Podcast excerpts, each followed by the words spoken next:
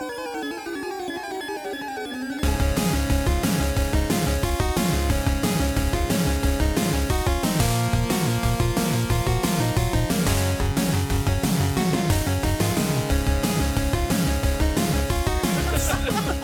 oh no! Oh man. well, I feel like that's that's a problem that only you have because you're the only one here who streams with no pants on. so like, I, I have pants on today. Wait, Just you really today, stream though. with no pants on? dude, he does. It's so Oh, yeah, all the it's so time. I weird. respect that. I'm, no, I'm not even making fun of you. That's time. that's impressive.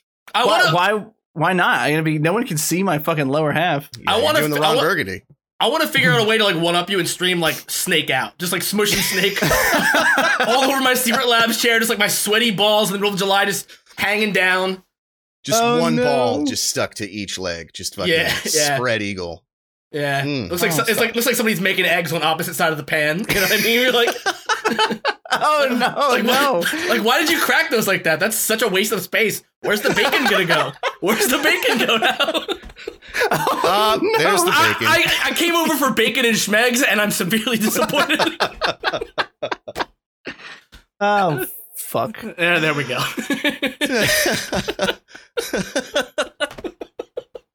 I don't even know what to say to that. I feel like I feel like he's got to do the intro.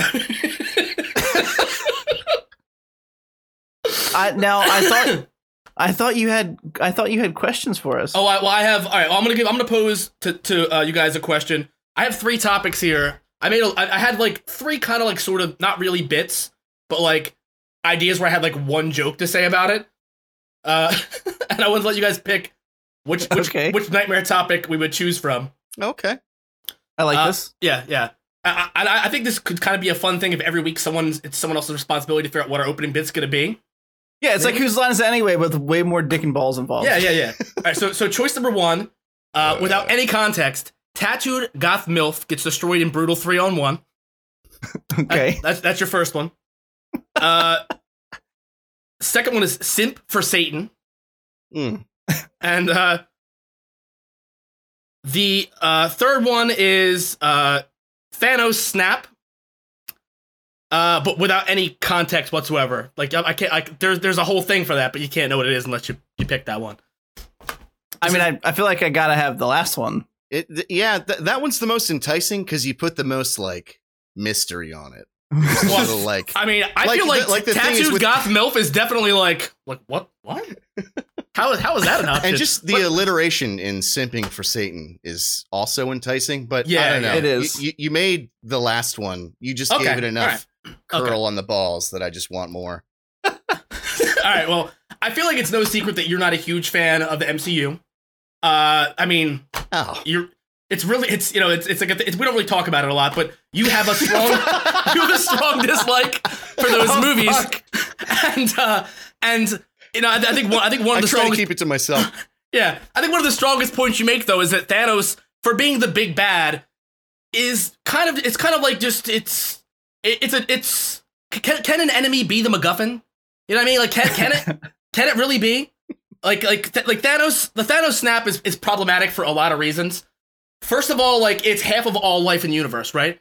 So that means like he's definitely snapping like handicapped kids in wheelchairs out of existence. Okay, okay. like, like right out of the gate. You know what I mean? Like like there's, there's, a, there's a little kid like like you know, Sorry, like- little one. yeah Jesus. like he just struggling to get up the ramp to go to, to go to grade school that day, and he gets to the top, hits the button to open that that door, and then he's just snapped out of existence. All that work for oh. nothing. The Yeah. worst part is the kid behind him in the wheelchair gets hit with his wheelchair Yeah. that rolls backwards down the ramp. But, Oh, but, no. but there's also I was like, gonna say it- it definitely ends with the fucking empty wheelchair wheelchair full of dust just flying back down that ramp. but but also but also like like it was half of all life in the universe. So like there's puppies and kittens just gone, gone. Right.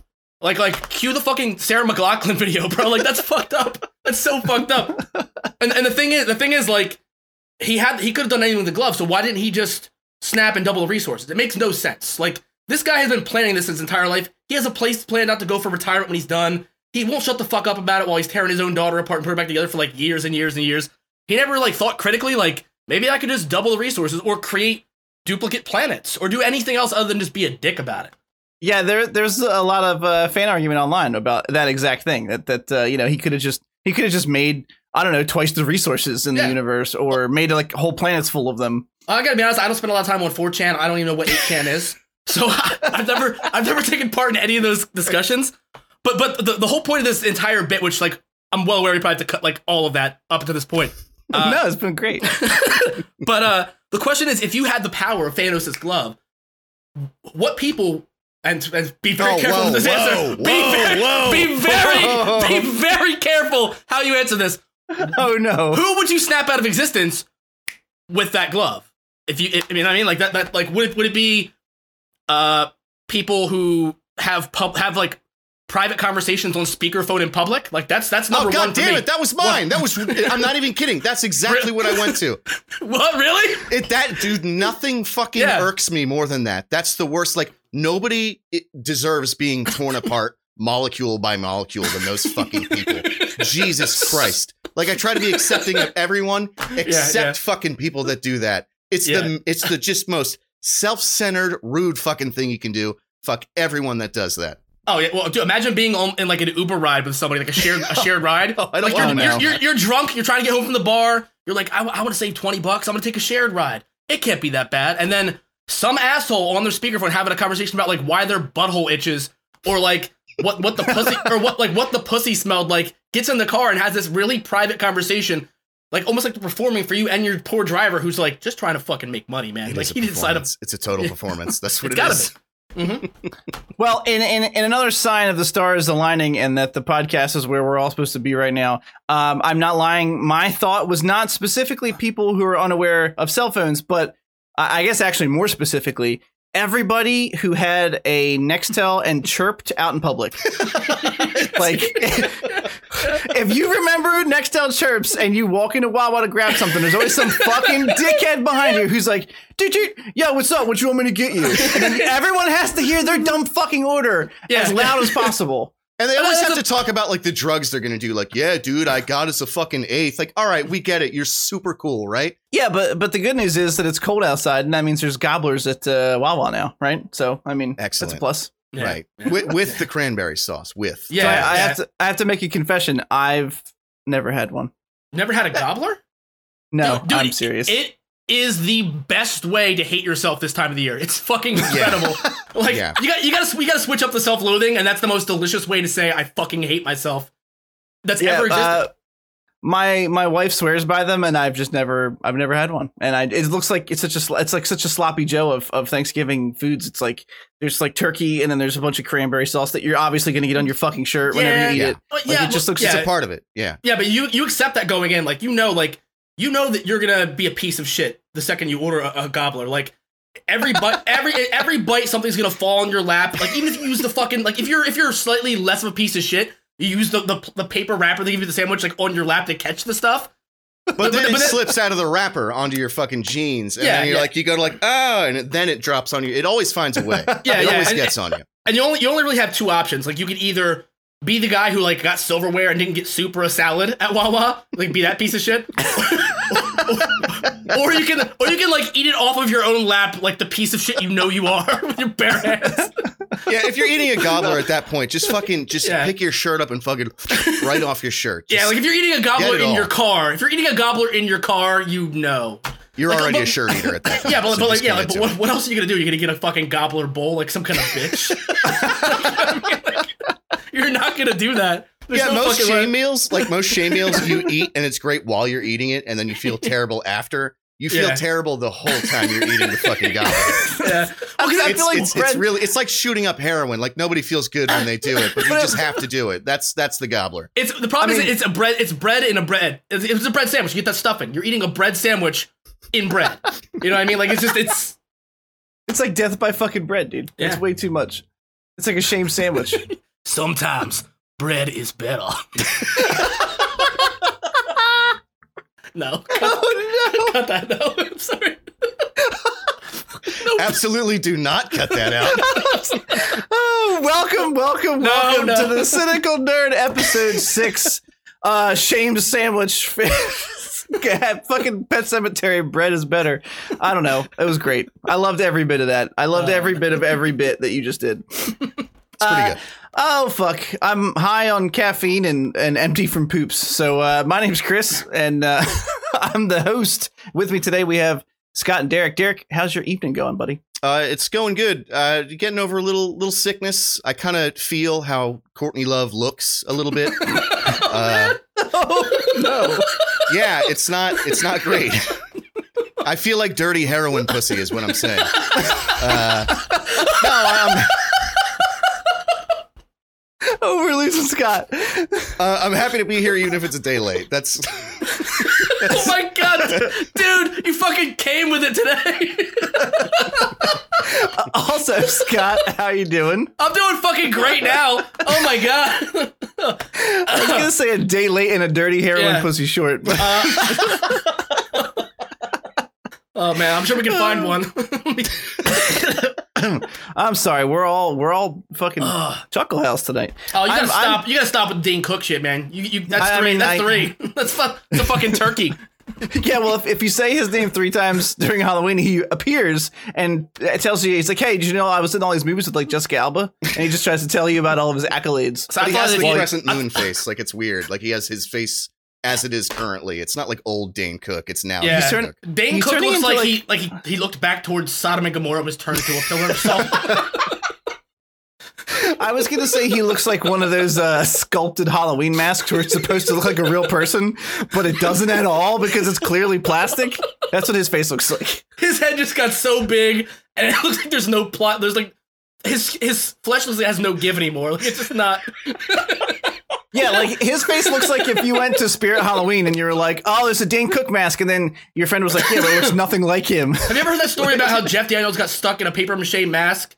Like, like a like on, on SNL, like I, I, don't, I don't. It wasn't paper. Like they, you know how they do those masks? They put the straws in your fucking nose, Oh, yeah, yeah, yeah. and like like they, they were doing like some kind of like like face mold to, to make a mask for him for for him hosting SNL, and he got stuck in it for like oh like eight hours or something. Couldn't get it off. Somebody apparently had quit SNL, and as like a revenge thing, they fucked up whatever the mixture was. And Jeff Oh. Daniels was like entombed in basically cement. His fucking head was Like stuck in adhered cement. to it. Oh god. Yeah, and they, they, they, like That's they like cut his they like cut his hair and shave his eyebrows off and shit.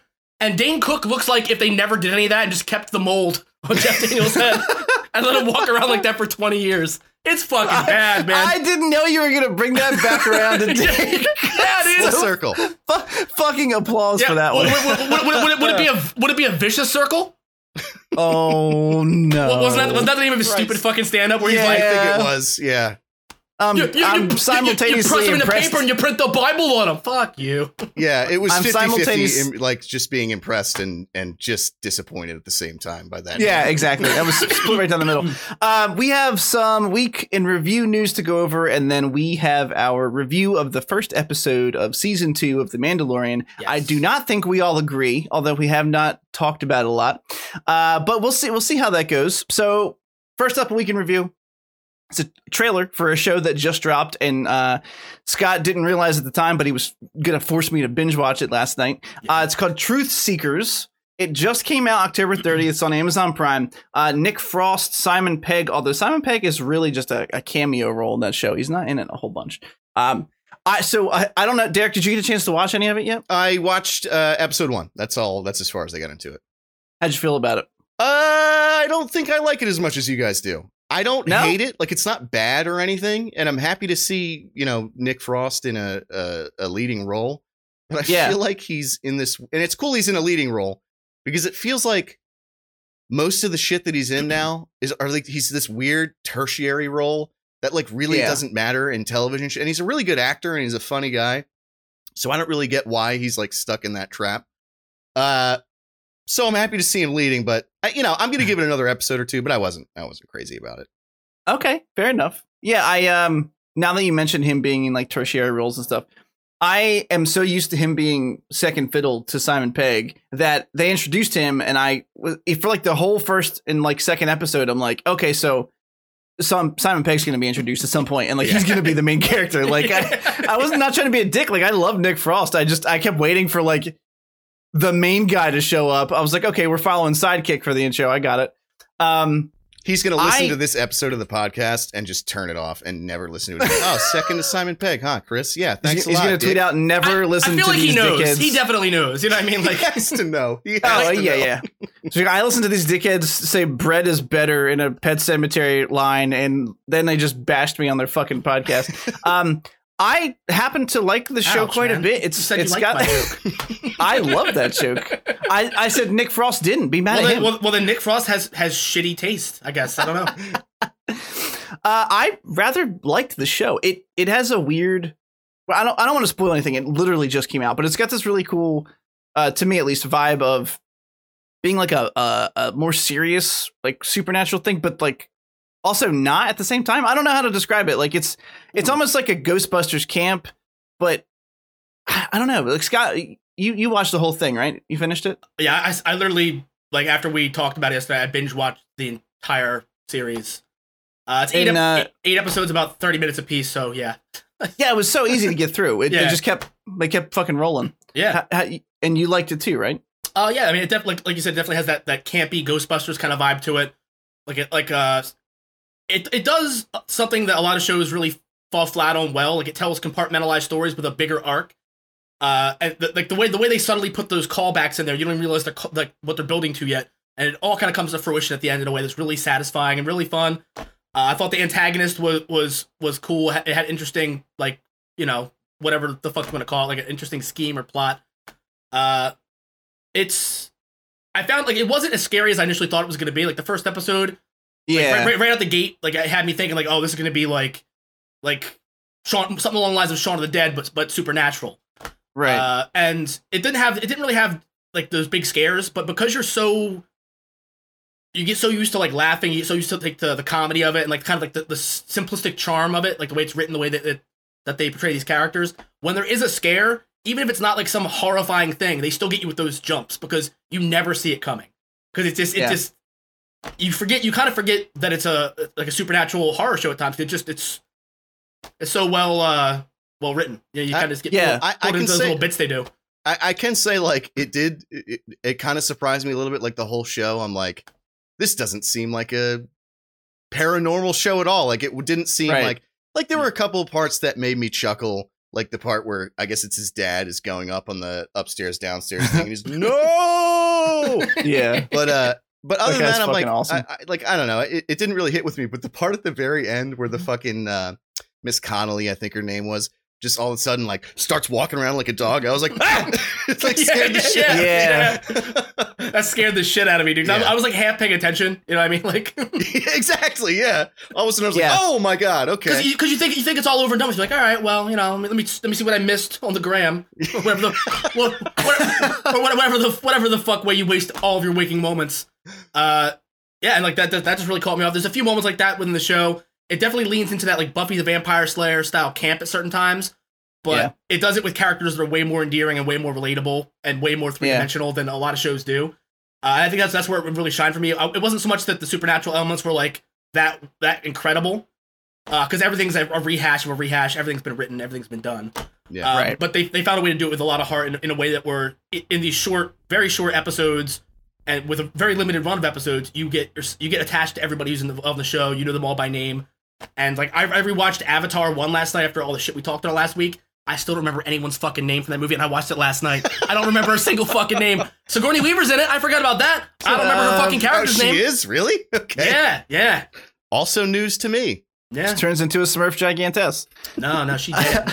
She big dead. Um, yeah, I mean, you're right. I mean, the the scary stuff does kind of startle you because this the series is just so I don't know, it's just so interesting. It's like just watching people hang out and, and do stuff. And the dog thing in the first episode, which is the only spoiler I will throw out there, but there's a dog thing where the dog spirit kind of goes into the old lady. And I, I thought they were gonna leave it open ended. I thought it was just gonna be like, oh look, something weird's happening. So like you see what makes you think is like the dog transferring into the woman, and then you're like, oh, cool. So that'll be followed up in like an episode or two.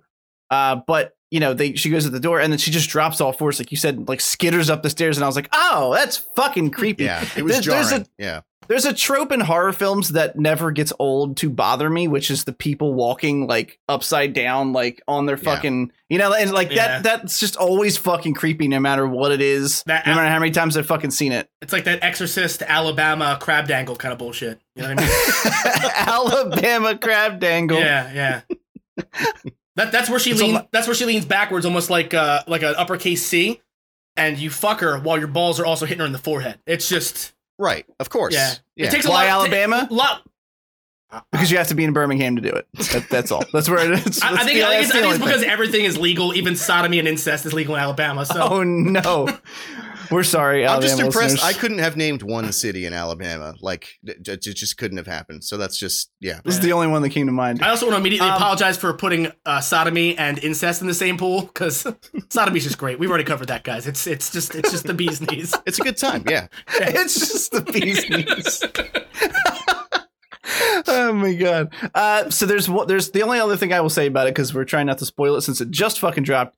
Is uh, there's a really cool scene in an elevator t- towards the end of the season. You know what I'm talking about, Sky. It's at the, the convention, and um, it's so much a Simon Pegg Nick Frost scene. Like you know that they had a hand in writing this this whole like dialogue exchange. I can't really give it away, but there's a lot of shit going on. It's one of those situations where like the main characters think it's serious or think it's a joke, but it's actually a serious situation, Yeah, and the hijinks that come of that. Um, all right, that's that. You know, Thrill Seekers. It ju- it's already it's on Amazon Prime right now. All eight episodes. Uh, if you are interested in it even a little bit, I recommend it. Um, I definitely think it's great. But we have a couple quick pieces of news we're going to run through. These are these are things like an actor confirmed for a role or a costume look. Just we're just going to touch on them real briefly. They're mostly here because I want to make fun of it, or at least this first one is.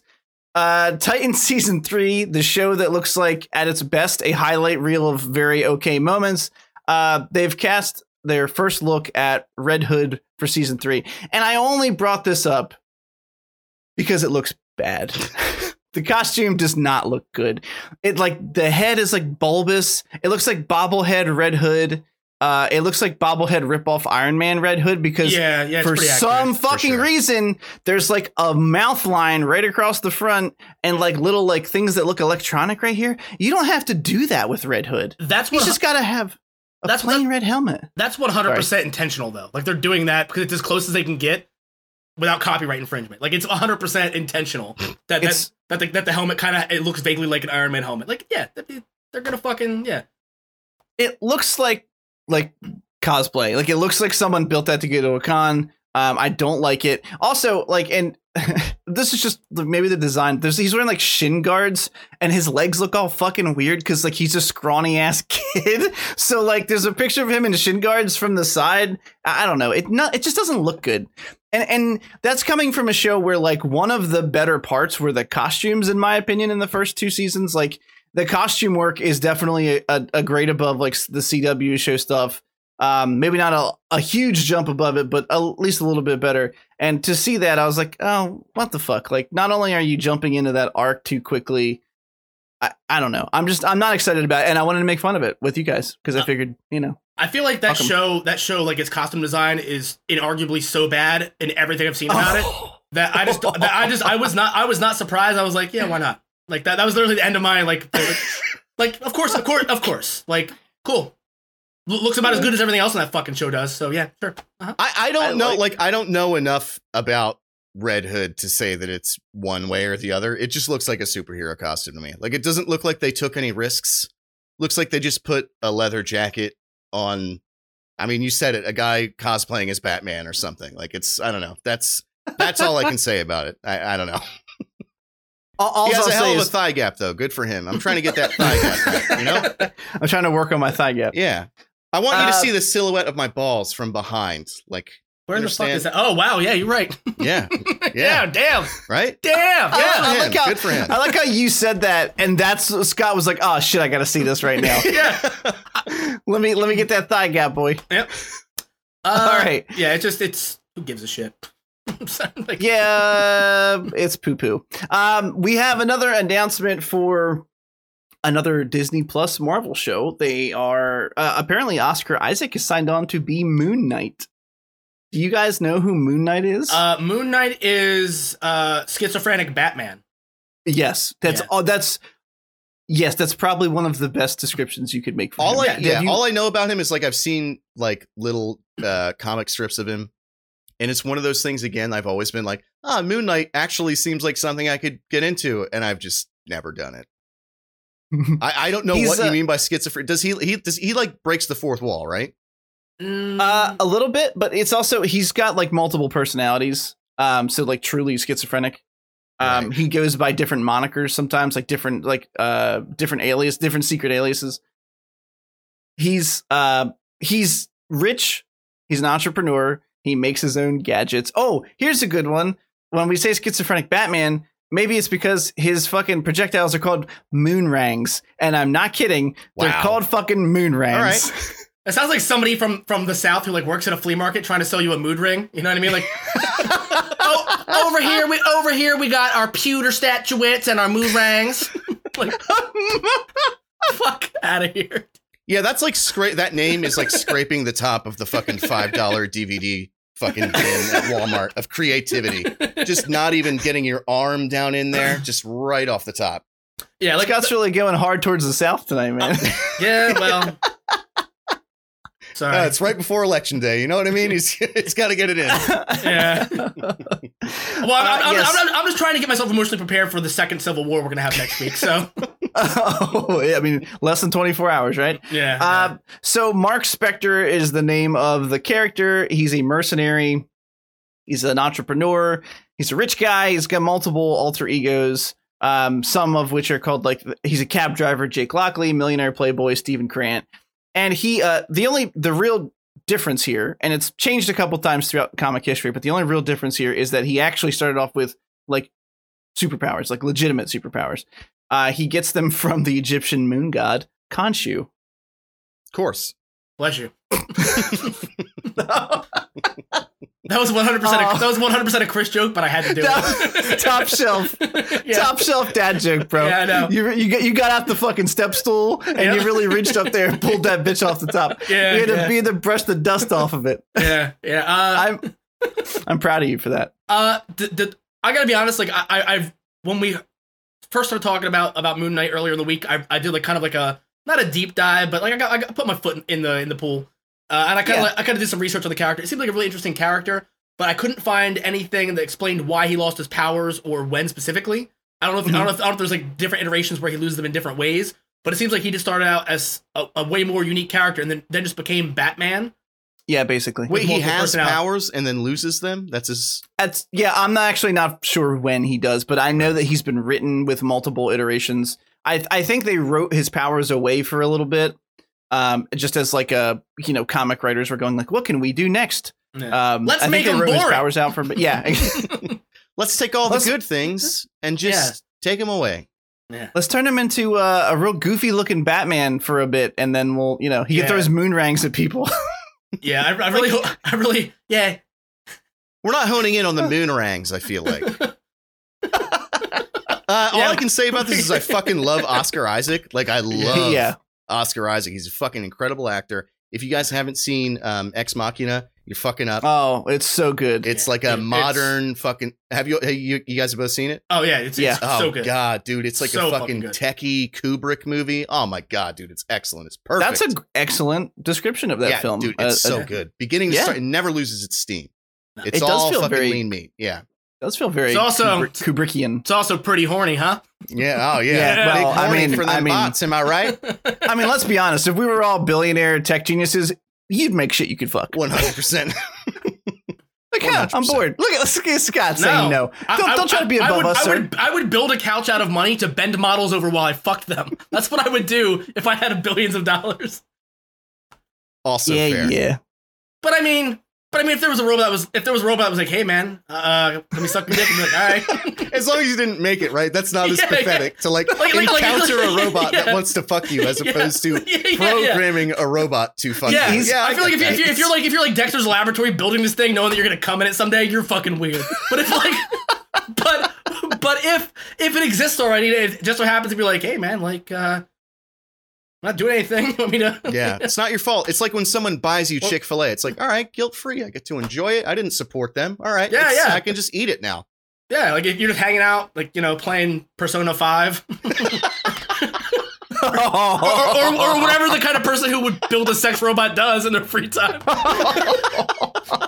Uh, no, no. You're just hanging out with your buddy. He built he built his sex robot. He's playing Persona Five, and the thing's like, "Hey, man, this game sucks, huh? Want me to spit on that hog?" You're like, "Yeah, Spill out. let's do it." You're just This taking shots at so many Suck your dick. demographics tonight. so many demographics have been roasted by Scott tonight. I feel I like just- I, I I just- feel like you would be the kind of like tech genius entrepreneur there that you would like subconsciously build a robot that you could I'm, fuck. Like I'm not that smart, bro. Let's be real here. I, cou- I couldn't build a, f- a fuckable robot out of Legos. Where the fuck am I gonna get an engineering degree? Oh, Legos! No, That's the they make no pieces. That too would many work. corners, Yeah, with too many sharp angles. not enough fleshy quick, bits quick, in the Legos. quick, quick, quick callback. If you use the Thanos snap to get rid of weebs, would it be genocide or would it be okay? My God. What would Thanos' what would his cutoff be? Would he be like? If- Oh, this like, guy, if this guy, saw has, this guy has people lolly. like Cowboy Bebop are okay, but the rest Yeah, of you yeah, are yeah. fucking gone. if- Yeah. If you've seen Spirited Away, you're totally all right. But if, but if you're one of those motherfuckers, yeah, you got lolly hentai on your hard drive, buddy. You're gone. You're done. You're fucking done. I need I need an over under count. I- How many did I even tentacles have you jerked right? off to in your lifetime? Is that is that how you pronounce that? Lolly? I don't even know. I'll see. I don't I'm know. I not think sure. it's lolly. I don't know. Lolly. Yeah, the same thing they give you at the fucking doctor's office. It's the same pronunciation. Imagine Ugh. that. Oh, Just awful. creepy. Ugh, you're yeah, so, that is creepy. you guys are. I have you guys are the worst. I have I have more I have more thoughts about Al- that. Also, gonna also Thanos, Thanos snap for furries, dude. I wish the Thanos snap was like a genie with three wishes. I would use them all so fast. Is that the line? That might be the line. I, I can literally hear. I don't- I What's What's your your third author- one? There's weebs, there's furries, and what's your third demographic here? Who Uh, are we alienating from the great- we might as well just Gravy seals. those those South those South Philly trash people, Right, Meal who, who like Six, yeah. who like carried AK forty Meal. Team Six. Yeah, who carried AK 47s to defend the, the statue of Christopher Columbus. They're gone too. Uh, o- only Oh, because boy. only because I know that if I snapped them all out of existence, every news article the next day we would be talking about them and probably calling them gravy seals again, and I get to read about it. and reading reading the term gravy seals is probably like one of the very few highlights of 2020 I've had so far. It's it's pretty solid. The first time I heard it was was quite a raucous occasion. Yeah. Sorry about Uh, who I am as a alright. person, guys. I so I just have to spit this out before we continue. Uh, all I got in my head when you said that was Thanos coming out like the genie from Aladdin, which is fine. That's not the funny part. Yeah. Then you, he, he's like, you know, what three wishes would you like? And you cannot. You're like stumbling over your own words because you can't get them out quickly enough. He's like, would you like three? And you're like, That's the "Uh, waves, uh, that's the furries, that's the gravy seals. First base, we only need six. Which gives us? and, and Thanos is like, what? yeah. Weebs gravy seals in the. Did you say Weebs gravy seals? He calls you a fucking ambulance because he thinks you're having a stroke. Revive this guy. I owe him three snaps. I don't think one of his snaps was to have a heart attack. He did that to himself. Oh, Oh my god, he snapped himself. All right, back on track. Uh, this is another really quick one. They released a picture of the new uh, actress taking over for Ruby Rose on the Batwoman CW show. I know you guys don't watch it, so I only have a couple quick points to make. This is Jav- Javicia, Javicia Leslie. Um, the, so there's there's a lot of really terrible people on the internet saying a lot of really terrible things Oh, about like, her. like, like furries and, and weebs? That's, You're just- is mostly who's who's trashing this show, I'm sure. Yeah. Um, For the reasons you're about to say, anyway. yeah there, there's a lot of really i mean it's the internet so it's, it's whatever you think uh, in your head is probably true like there's a lot of people saying some gross shit about her uh, my complaint is that there's no fucking eye makeup on her and that is a it's fucking blasphemous and i'll, I'll tell you boys why okay Tell me why. Most fuckable dad. Tell us, MFD. Tell us. mfd uh, every oh my god. every person in the bat family besides batgirl should have eye makeup on unless they're doing white eyes uh, the cowl always has to look like it goes all the way to the eyes otherwise it looks like you're in fucking cosplay and the only reason batgirl's okay with it is because her cowl is exaggerated on purpose and her mask literally goes down to like fucking here and it's, it's these big like doe wide open eyes. That's totally fine. Hers are not. They're just slightly bigger than her eye holes, and it looks it looks like someone made her a costume. Like like it, she doesn't look like a superhero. And I, I know it's CW, so like the costumes are you know bleh already, but. I photoshopped her with eye makeup on, and I sent it to you guys. And doesn't? Do you think it looks better, or do you agree with me? I, I was going to say, like, every time you bring this up, I, all I can think is I've never heard something so pedantic that I'm forced to agree with. Like, every time it's like, what are you talking about? And then you, like, make a case. I'm like, fuck you. You're right. Like, it's, it really does look like a fucking bad cosplay. But if you just added in that fucking makeup under the cowl, it just, I don't know, it just makes it better. It does. Uh, you are right, but I, I would just like to say that uh, if I had the remote control from Click that he used to fast forward through all the parts of his life that he didn't want to deal with, I would choose to fast forward every moment of my life until this show is canceled, so we can talk about it then and then never talk about it again. and it's it's and it's it's not it's not because I don't like the character. I think I think uh, Batwoman does have an interesting origin story in some versions of the story. Uh, to me, it's just that when you're when you lose your main star, if you can even call Ruby Rose a star with those acting chops, after one season, again, your best bet is to just start over. Like like just do something else. Like Yeah, I like I would have loved, I, I- would have loved to see a Catwoman show. Maybe that would have been way fucking cooler, way more interesting. Because Selina Yeah. Kyle is just a better fucking character. It's it's like when you see like I don't know, like when you see like like just I I can't I can't even. Well, it, I mean, uh, you know, and I, I didn't want to spend more than this amount of time on this, but they are uh, giving her a little bit of the thief origin. So she's apparently had a rough life and was sort of a, like a uh, a little bit of a like a, a small time burglar, I guess, Catwoman style, before she somehow stumbles upon this stuff and becomes. I have no fucking idea how she gets there.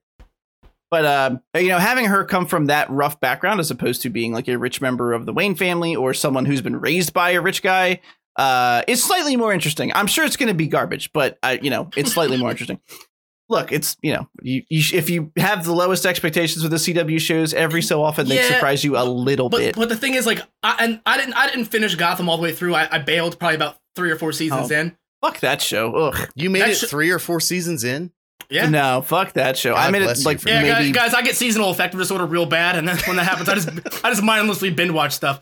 Uh, like, no, what but can I do to make myself more depressed? Oh, I can watch Gotham. Gotham, Gotham actually wasn't that bad. I didn't think. Like it. Ugh. I mean, it was it was a show. uh, What I'll say is this: I'm not gonna say that it was great TV, but it was a show about that world that didn't have Batman in it, and I did I didn't at any point be like, "Where the fuck is Batman? This doesn't have enough Batman." And the thing is, a lot of these shows that are written, uh, like written in this vein, like where they're supposed to be, uh, like you know, like a passing of the mantle, essentially. Like it always feels like it's missing something. hmm Uh, throwing shit. I would I would I would be stoked to see like different versions of shows that we haven't seen in live action yet, like maybe like Batman Beyond, Oh like- hell yeah! like like the, Oh, the, yeah. the rumors hell of Keaton, co- yeah, the rumors of Keaton coming back as old Bruce Wayne for a Batman Beyond. Like I know that that's been floating around on yeah, for like 15 years. yeah yeah but, Yeah. but like something like that, I would get really excited for. I would get really excited to see a a more in depth origin story for Poison Ivy, uh, for Catwoman. So it, it's it's just to me it's you picked you just picked a character that wasn't really that interesting and you banked on it having Ruby Rose in the lead because everyone was just fawning over her because she is absolutely beautiful. Uh, but it, it's just it's I don't know. It doesn't feel like it had any substance to begin with. I tried to watch an episode of it on uh, HBO Max in preparation to talk about this, and I couldn't even make it ten minutes into the episode. So sorry about that. It was Yeah, an admirable deal. effort, though. It, it Ah, really yeah, was. Yeah. There was uh just just to tag on to your Keaton as an old Bruce Wayne. There were there was legitimately a script idea for a Batman Beyond film, and before they decided on doing Christopher Nolan's Batman Begins film, that was one of the options that were on the table. Yeah. they were like, "Do we want to do like a Batman Beyond or something?" Um, all right, moving on to the next piece of news. So we have some more trouble at Microsoft. There's a game called Everwild, and the creative director Simon Woodroffe has resigned from his position at Rare. So this is one of the studios that uh, Microsoft purchased and brought in house alongside now huge studios like Bethesda. Um, I, I mean, this coupled with the second piece of news, and I'm just going to combine them because they're the same topic. Uh, doesn't really look great, and I don't know if it's Microsoft like putting their hands in these studios' day to day affairs too much, and they're not happy with it. Uh, because on top of this news, we also had news that the head of 343 Industries, currently making Halo Infinite, uh, Chris Lee, has also stepped down, which is the second director to leave that project since its inception. Tim Tim Longo, yeah, was the first one to leave in 2019. Um, I don't know. Doesn't sound fucking good, Scott. What do you What do you feel about this? How do you feel? I think, You're fond of me lobster, ain't you? I can't, I can't, I can't fucking look at I think. Uh, I think I Bad think, luck to kill a seabird. I think I think Dafoe says it all here. If I'm being honest. Hmm. uh, uh, I mean, when when it comes to Rare, man, like I feel like most things that Rare have made over the years have had a- an immense amount of heart go into them. Uh, from the Donkey Kong Country trilogy on Super Nintendo, which I think is still like one of the most iconic platformers of all fucking time. If we're be- if we're being honest, like those three games specifically. So uh, yeah, yeah. Like I mean, you even have like Jet Force Gemini. You have games like Conker's Oh, Bad that game is so good. Yeah. Excellent Bad for, game. like- oh my god, I'm so Yeah, glad yeah. you guys agree. Fucking Yeah, yeah. game is excellent. Like, dude, rare, rare replay coming to Xbox, even without certain Nintendo properties that they obviously couldn't port over, uh, was still like just such such uh an overwhelming reminder of their body of work and how how much it like enhanced my childhood. Like for a lack of better, like it was just every every game that they make is a fucking banger. Every game that they make, you can tell a lot of time and thought and effort went into not only world building but the narrative, uh, everything. Like like, and to see somebody step down from a project like this something has to be terribly, terribly wrong because they don't have a history of like of infighting or any anything of this of this kind. You know what I mean? Like so Right. I I don't really know what the fuck it means as far as Rare is concerned. I really I honestly was not even familiar this game was in production. I don't know much about it, which you know, So they didn't release a lot of info about the game yet. So a lot of people don't even really know what what it the gist is supposed to be. They had a little bit of a a little bit of a teaser, I think, when they first announced it, and that was it. Uh, it's you know I I don't know, Derek. Derek before I say anything else, what do you, how do you feel about it, Derek? so Any uh, thoughts? yeah, so like first and foremost, I, I I didn't even know Rare was still a studio. I thought they had been like Dunzo for a while. Um, but I agree with everything you said about their games. They're all excellent. They're just oozing with charm. Uh, that being said, you know, watching this trailer, uh, which I had never really heard a lot about this game before uh, uh, it was in the uh, the doc. Um, it looks. I know it's just a cinematic trailer, and I usually hate cinematic trailers for this reason. They're not showcasing anything about the actual gameplay. Right. but it looks like they took the like serene peaceful aspect of like breath of the wild and just fucking cranked it. Like i was super into that trailer. Um that being said like i- i- you know i just wanted to say something nice before i started talking shit on microsoft. I feel like i can't agree with like anything that they've done in the past like year. Um it just seems like they're scrambling a little bit. Like scooping up um you know uh bethesda and all the like i feel like it's an act of desperation and scooping up those games and these like these developers has basically like made them have to push all their shit back. I, I, it just seems like there's something like there's like this bloating happening in the company where like they don't know what to do with their assets and resources. So people are like fuck this. I mean Yeah. two directors have left fucking 343 now like you're leaving halo's one of those uh um it's a golden goose even if it sucks people are going to buy it so for not one but two people to leave, uh, knowing that basically in one way or the next their game is going to be a hit, whether it's like infamy or, or or you know the other, it's like something horribly wrong is happening here. yeah. Um, and you know, Infinite being pushed back, they're uh releasing the multiplayer and the single player separately. Like, what the fuck are you guys I didn't even know that. That's yeah, not good. and they haven't even Uh, released like which is coming first or when. It's just like, oh, we're going to release the multiplayer and we're going to release the single player campaign at separate times, but whether not which one comes first or when either of them are going to be, it's just like, what do you, what are you guys doing? It feels like they don't know what they're doing. And Yeah. if you guys remember, like this is kind of what Sony went through with the PS3, um, where they made all these bad decisions when that Yeah. console released, and for like years afterwards, they were just trying to pull, you know, put all the pieces back together, which now they've done, and it's like now Microsoft is just, I, Yeah. I don't know, it looks ugly. I don't know what Uh, else It's to one. say. I think it's one of the reasons that the PS4 had such a banger lineup of exclusives, and it's the only reason, to be honest, I bought any console at all was because the Yeah. the PS4 exclusives I could not get on PC, and they were all very interesting to me. I'm I'm very happy I bought a PS4. I'm I'm looking forward to what comes out in PS5. Yeah. Same. Um, I feel like we we had, we had touched on this when we first spoke about the uh the Bethesda purchase. Yeah. Um, you know, like like PlayStation had over overcharged for the PS3. I think we, we had said like they, they kind of like just mishandled their launch in a lot of ways, and as a result, they had to like license out a lot of their what used to be exclusive properties and make them like third party properties. So they had Yeah. they had studios that formerly had worked exclusively for PlayStation that were now making games that were going to be cross platform for like almost what ten year a ten year cycle. Uh, now now like all those contracts are up, and it seems like Xbox has become too reliant on that cross platform availability. They haven't really been building up their exclusives. Like we saw the entire lifetime of the PS4, just kind of like banger after banger, like sleeper hit after Yeah. sleeper hit. Uh, I mean, like from from God of War to The Last of Us to Spider Man, even even like like games that maybe aren't as popular, like what uh eighteen forty seven. Like they they had like Oh, a- 1887. yeah, Yeah. 1887. Uh, games like Until Dawn, they just, they just like had a bunch of a bunch of smaller exclusives uh, that all had just really unique experiences that you couldn't get anywhere else, and that was the biggest selling point for the PS4.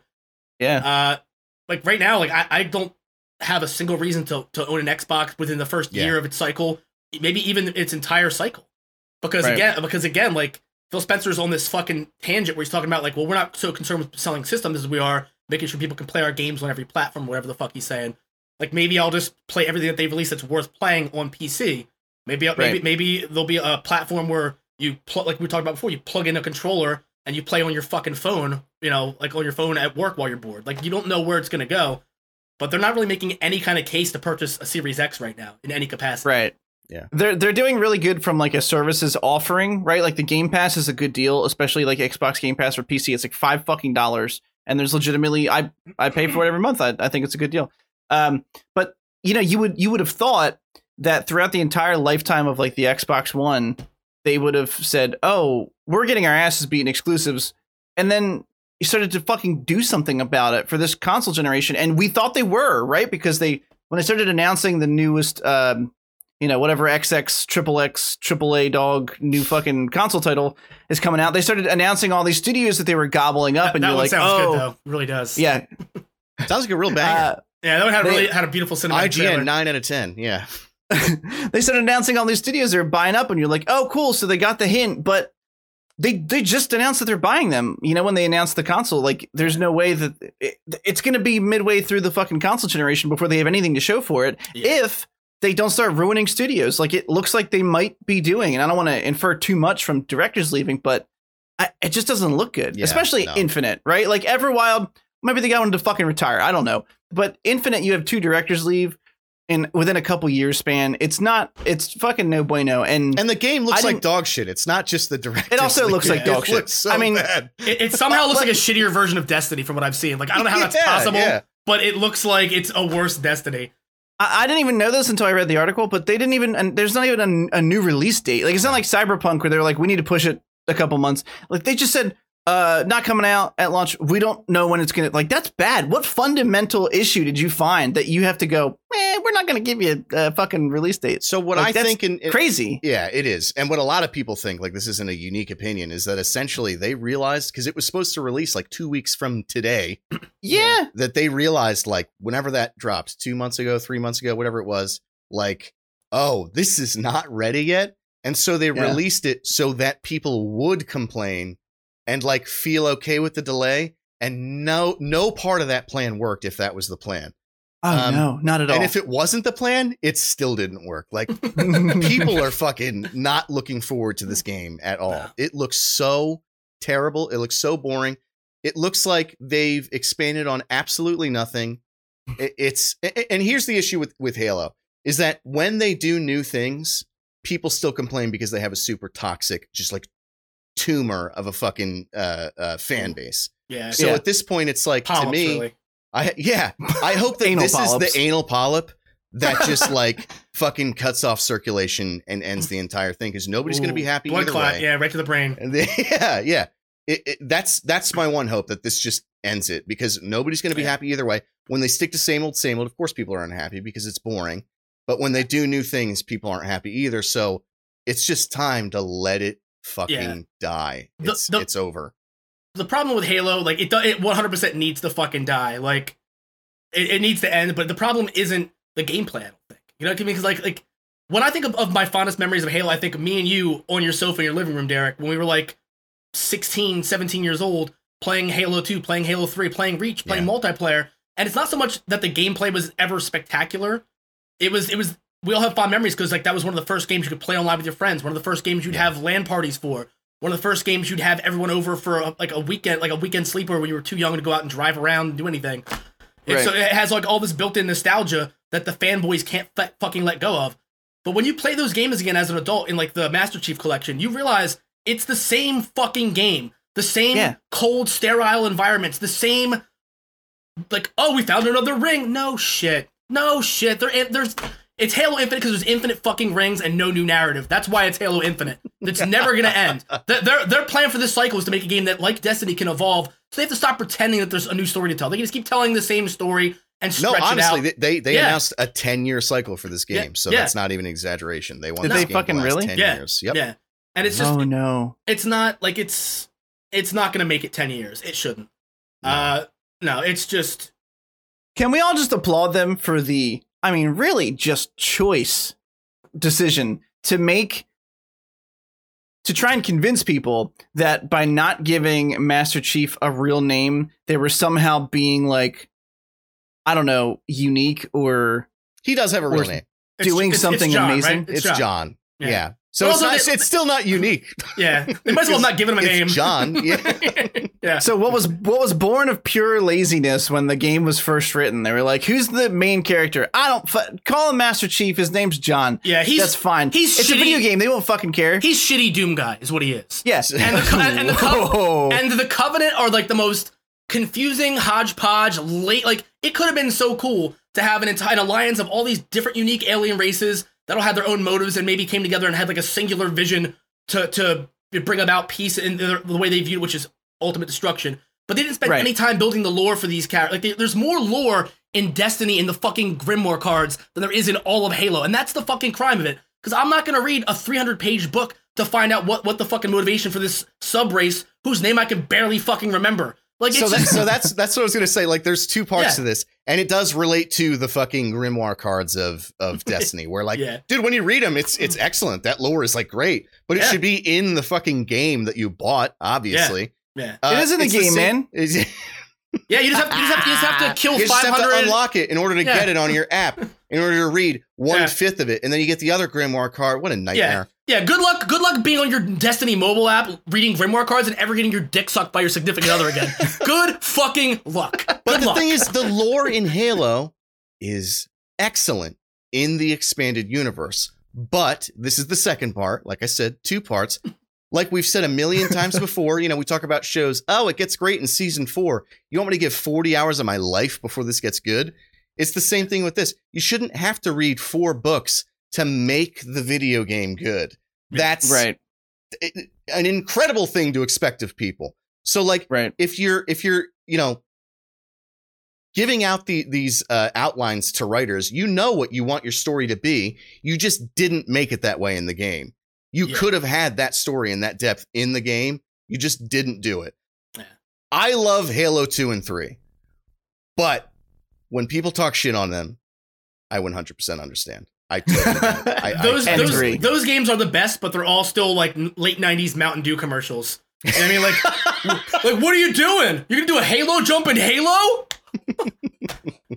what does he say? Oh, what does he say? Giving it back or something like that. You're like, oh man, giving the covenant back their bomb yeah, yeah. Like, Uh. okay, okay, Nicolas Cage. What the fuck was that? and, That and the part's thing is, awesome, right. whatever yeah, yeah, yeah. No, the the big, the big. Uh, this is the last thing I'll say because I could again, like, I could just endlessly verbal diarrhea on this game forever.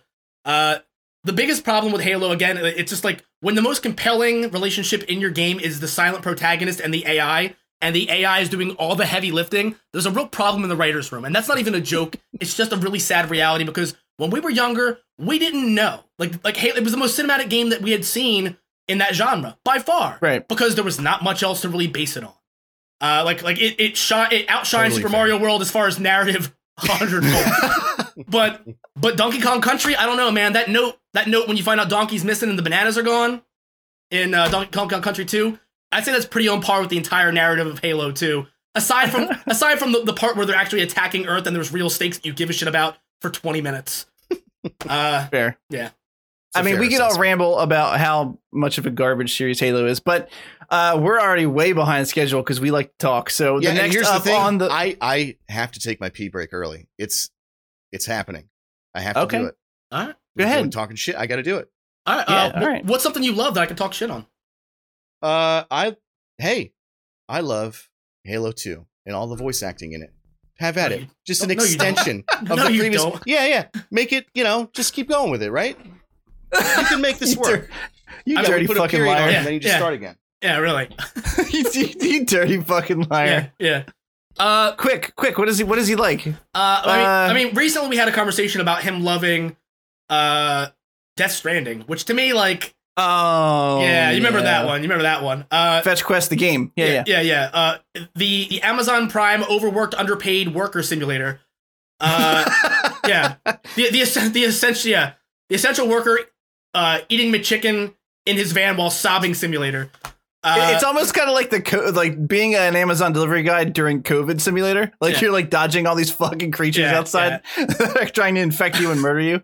Uh, oh God, it's the thing is like with that game, man. I understand that, that there is a cinematic quality to it, but I get taken out of it when there's characters named Die Hardman and Dead Man and like and the the. Uh, it's just it was just so uh, I don't know. Well, you, you didn't you didn't get to any of the good story beats because they're hidden behind plot device, man. Yeah. Well, the thing is, the thing is, I put about twenty hours in this. I've tried to play the game three times now, three times, and every time I do it, Oh I'm- wow! And every time I, I mean, I'm like, you know what, man, fuck it. Like, I don't remember anything that happened. I know it's like ten hours of grinding to get to, to where I was last time, or like, or so. I'll skip all the side quests. I'll just beeline it through the story and try to get through it. First time I played it, I made it to like chapter three. Second time, made it to chapter three, stopped again. Last time I played it, I made it, I made it like five hours into chapter two and was was done. I just can't. You're like, why am I trying to do this? Yeah, I can't like like it, there's there's certain things to it that like it could be cool, but it's like you also fight the the, the beach things, the BTs with your blood and your urine and your poo poos, and it's like I don't yeah I don't want to throw my BMs at the BTs, bro. I just don't want to do it. It's not like I get it, I get it, but also like the fact that like I don't know, man. The whole th- the whole thing just seems very convoluted and stupid. Like there's people there's there's entire an entire subset of enemies in this game that chase you because they're addicted to delivering packages. Like that's not how What? that that's not how that works. Like people don't get addicted to serotonin they get at work. If that if that was in any way a thing, people would be working for free. Like I mean, like that's not That's- that's it's not how it fucking goes. That's not why that like it paints this picture where like in the future people are fu- are so fulfilled by likes and and acknowledgement, like which is it's a, kind of a cool thing to, to play on because we all definitely get our ser- like little hits of serotonin through social media all day every fucking day when we're having a bad day. Uh, but the fact that like there's a subset of enemies that get that get their kicks and their their their serotonin from stealing your packages and then delivering them like like there's there's it just doesn't make any fucking sense. Uh, Oh, that's d- uh, great. I'm assuming for the first time, this talking shit segment didn't end on the lighthouse. Sounds like No. it's ending on Death Stranding. Yeah, It yeah. is. It, has been all Death Stranding all day. Uh, Yeah, we went straight for it. yeah. Yeah. I um will never defend that game. It's a game that I love that I'll never defend. Every bad Oh, thing uh, someone says fair about it, I'm like, you're absolutely correct. It's- that is 100% true about that game. I gotta And be just honest. loved it That, anyway. that takes a lot of the fun out of it, though. I gotta be honest. Yeah, I, but- no, I, I'm sorry, but I, I I mean that genuinely. I'm not like I know. I know. trying to That's the take se- that from you. I get it. It's a bad game, but I just That's love the it. second I- talking shit that you've just ruined wholeheartedly. I feel like I feel like That's I'm gonna, I I'm gonna have to change up the dynamic and just Take talk your shit on something. power. Now it's Oh, mine. I'm gonna have to talk shit on something that I just dislike. It doesn't have to be something he loves. Know I mean, That's like, fine. Because I feel like Yeah, I'm running. gotta find a sweet spot, something I could Yeah. take or leave. Then I'll Yeah, like yeah. feel like I have to be offended over it. yeah, yeah. Uh, nah, but I mean, dude, it's just it's it's like there's a paywall of that game, but but like. You're, you're spending something way more valuable than money, like the time you can't get back, you can be spending with your children, It's Or, your like, time. Oh, yeah. or like your significant other, like building building that bonds. Or I don't know, man. Even like even jerking off. Like at least you'd come if you jerked off for ten minutes. If you deliver packages for ten minutes, your star rating for a fucking a development site's gonna go up like a fraction of a star. What the fuck am I doing? Why the fuck? Well, like I don't I don't understand it. And you could like build a road over the rocky thing and like make it easier. And then you get there, it's like, oh, 20,000, whatever the unit is in that game. It's like, yeah, I'll likes. just- I'll the just unit take is my likes. time. yeah, I'll just yeah. take my time. Yeah, What? Oh God, I I can't imagine a more on the nose fucking uh parable than like trying to act like you know people are addicted to social. Like no shit, people are addicted to social media. yeah. But that's probably Jesus because Christ. reality's miserable. You're That's- right. It's shallow. I still love it. I still Oh, love God. it. I love My- Kojima. He's my No. daddy. I love him. The one thing is like, everything Kojima does is kind of like it's it's well done, but like the writing's always It's kind of like also um, bad. It's yeah. so bad. That's Like- why I like- love it. It's but the like, thing is, like- so. Metal Gear Solid Three is I think where it hit like it jumped the shark entirely. Like when when there's that that fucking dude uh the end where like oh yeah like remember when we let you change the controller port for Psycho Mantis and you could just beat him real easy? Well if you Yeah. if you fast forward your console clock a week, this guy just fucking dies, baby. Yeah. he just dies. Oh shit. You can also Uh, like no kidding. Earlier in that game, like there's a Mhm. part where like he's across the dock, and you have like three seconds. He like turns around and goes in, and a door shuts. You can just snipe him, and then you just skip the whole end fight. Man, I'm gonna do That's that. I'm amazing. gonna do that That's next my playthrough. least favorite Metal Gear Solid game, and I know that amount of trivia on it. Okay, I fucking love Metal Gear Solid. that They're see, I- terrible. They're so bad. That's why I love them. I don't know. It's yeah. It's like that Nick Cage movie kind of thing, but it's a long format, like where yeah. You feel when you feel Except like Metal Gear Two. Metal Gear Two is the best game that's ever been made in all of Metal Gear history. Solid's very, very good. It's fucking ah. incredible. I, I, Although I, I, I still hated that that fucking yeah. Hated what? You hated That, what? that, that- Yeah. I hated I hated the, I hated the bait and switch. Like the demo was like the Oh. only time you play as fucking Solid Snake in Oh, the yeah. entire game, and you have to play as this whiny bitch. Like right, like Raiden becomes awesome, but it just it's not until the game where you like beat up a three cent. quarters of the way through the game. Yeah, I I didn't. I didn't hate him. I don't know. I remember there being a Neither big like a big like you know argument about there like oh the bait and switch. I I didn't really. I didn't hate him. I Neither thought it was fine. I. I enjoyed that game a whole lot. Uh, I to this day I still say fission mailed a lot whenever I fuck something up and no one understands the fucking reference. Um, It's so And- and- cinematic. That's why it's my favorite. It's such a it's such a fucking movie. It's like a well shot movie. That's what's so good about it. Yeah, it is. It It is. is, Die Hard basically. yeah, with, yeah, with, with, more or with less. way better henchmen. Yeah, I mean, you're literally like on a fucking oil rig in the middle of the ocean trying to stop terrorists. Yeah. Um, a- and I also will say because you said it in a very quick moment that Psycho Mantis thing was is one of my top five video game memories, probably my from my whole life. When when I realized that was happening before, before like you know the internet was a fucking thing, and before I didn't have like the guide in front of me, and I, I realized what they're trying to get me to do, my mind was fucking blown. Yeah. Or like when It he was incredible. When he would And you know in this remake card- that they're proposing, it's gonna be like, ah, you've been playing hentai tentacle simulator. You're like, whoa, like thank God I have headphones on. Yo, That's gonna be a nightmare. that would be fucking oh god. It would be amazing. All right, we got to get back into it. So, next up, this is pretty quick because there's not a lot of uh, specifics about it. There is a live action Assassin's Creed series coming to Netflix and a deal that Ubisoft has made. Ubi. Um,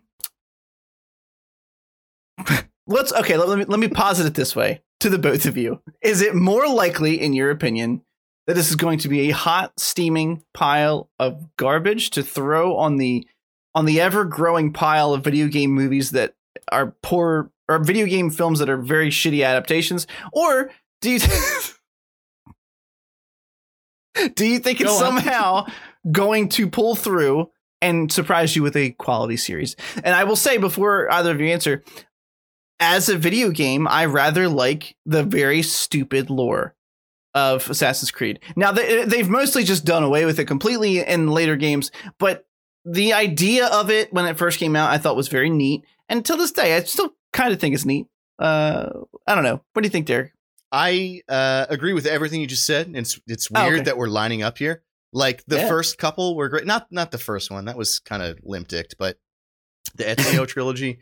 And even Oh, like that's your trilogy is fantastic. people hated uh three where you played as Connor and I, I liked that one. I mean it was Yeah, I didn't hate three either. That was when they introduced running through like trees and shit, Yeah. and I thought that was. I was like, well, of course you should be able to do this. It's fucking great. and uh even the one after that Black Flag well most people like Black Flag flag. yeah, but- that was pretty well received. Um, but it, I, I liked that too. I feel like you were finding out secrets of like the fucking Freemasons and shit. Like that was cool. You know, it's fiction, of course, but it felt like Right. you were really uncovering something. Um, and I think like that era of it was amazing. I think since then it's been pretty fucking bad the past couple. Um, even the ones that play well, like uh, Origins and Odyssey, are just really bloated. Like it's like they take every objective and instead of making it interesting, they just like make it eight times as long to get to one, so you feel like you're in this gigantic world. Yeah. Um, that being said, like, do I think it's most likely that this is going to suck? Yes, but do I? Am I like? Do I think that that's an inevitable thing that's definitely going to happen. No. Um, I actually thought that the movie was uh, overall not good, but there were things it did really well. Like the aesthetic of it was awesome. The music was incredible. Um, and all the like dives and stuff were really cool. Like the story was dog shit, but I mean, you, you, like Michael Fassbender can only do so wrong. Um, and so there was like a lot that was done decently enough. Like I don't remember anything that happened in that movie, but I remember like finishing and being No. like, that wasn't as much of a train wreck as I thought it was going to be. So, you know, a show. I know they haven't released any details. Like I think it just got greenlit, so there's no like team, director, actor, anything like that. But I'm not like Right. carting it out entirely. But to answer your original question, is it most likely to be dog shit? Yes. Scott. Uh, I mean, I, I basically I, I agree with everything you both just said, 100. percent uh, Oh, I, I- oh, I think that the, might be our I don't first like one of this the at night. all. I think, I, I think I think the biggest problem with the movie was that it's there's way too much lore to try to force that into such a small time frame. You end up skipping a lot of crucial things. Uh, if they were to follow some some of the like, I think honestly the the, the first one gets shat on a lot because the mechanics weren't as polished. Uh, it was very repetitive. Like you, Yeah. it, it was very slow to learn the mechanics at first because it was a brand new concept. By the time they hit their stride with the Ezio trilogy, you already knew what to do. They could get you right into the action and focus more on story than teaching you the building blocks of this this whole new weird like free running system. That's a good point. yeah. Um, all I feel like almost all of the kills in the first Assassin's Creed were meant to teach you a new skill or, or to force you to master it in order to get that perfect clean kill. As opposed Right. as opposed to like just running like if you played it like an assassin, it was a very rewarding game because those every kill in the first one was so difficult. Tracking down all Yeah. those fucking flags. If you're a completionist and a hunter, you had to be a free running god to find all those ma- all those like fucking flags hidden all over all over the world, uh, and to hunt down all the all the uh, the Templars and stuff. It was a very great game, and I think the lore in the first one and the way they built that story up and kind of explained the world and the way it worked would work as like the first season of a show.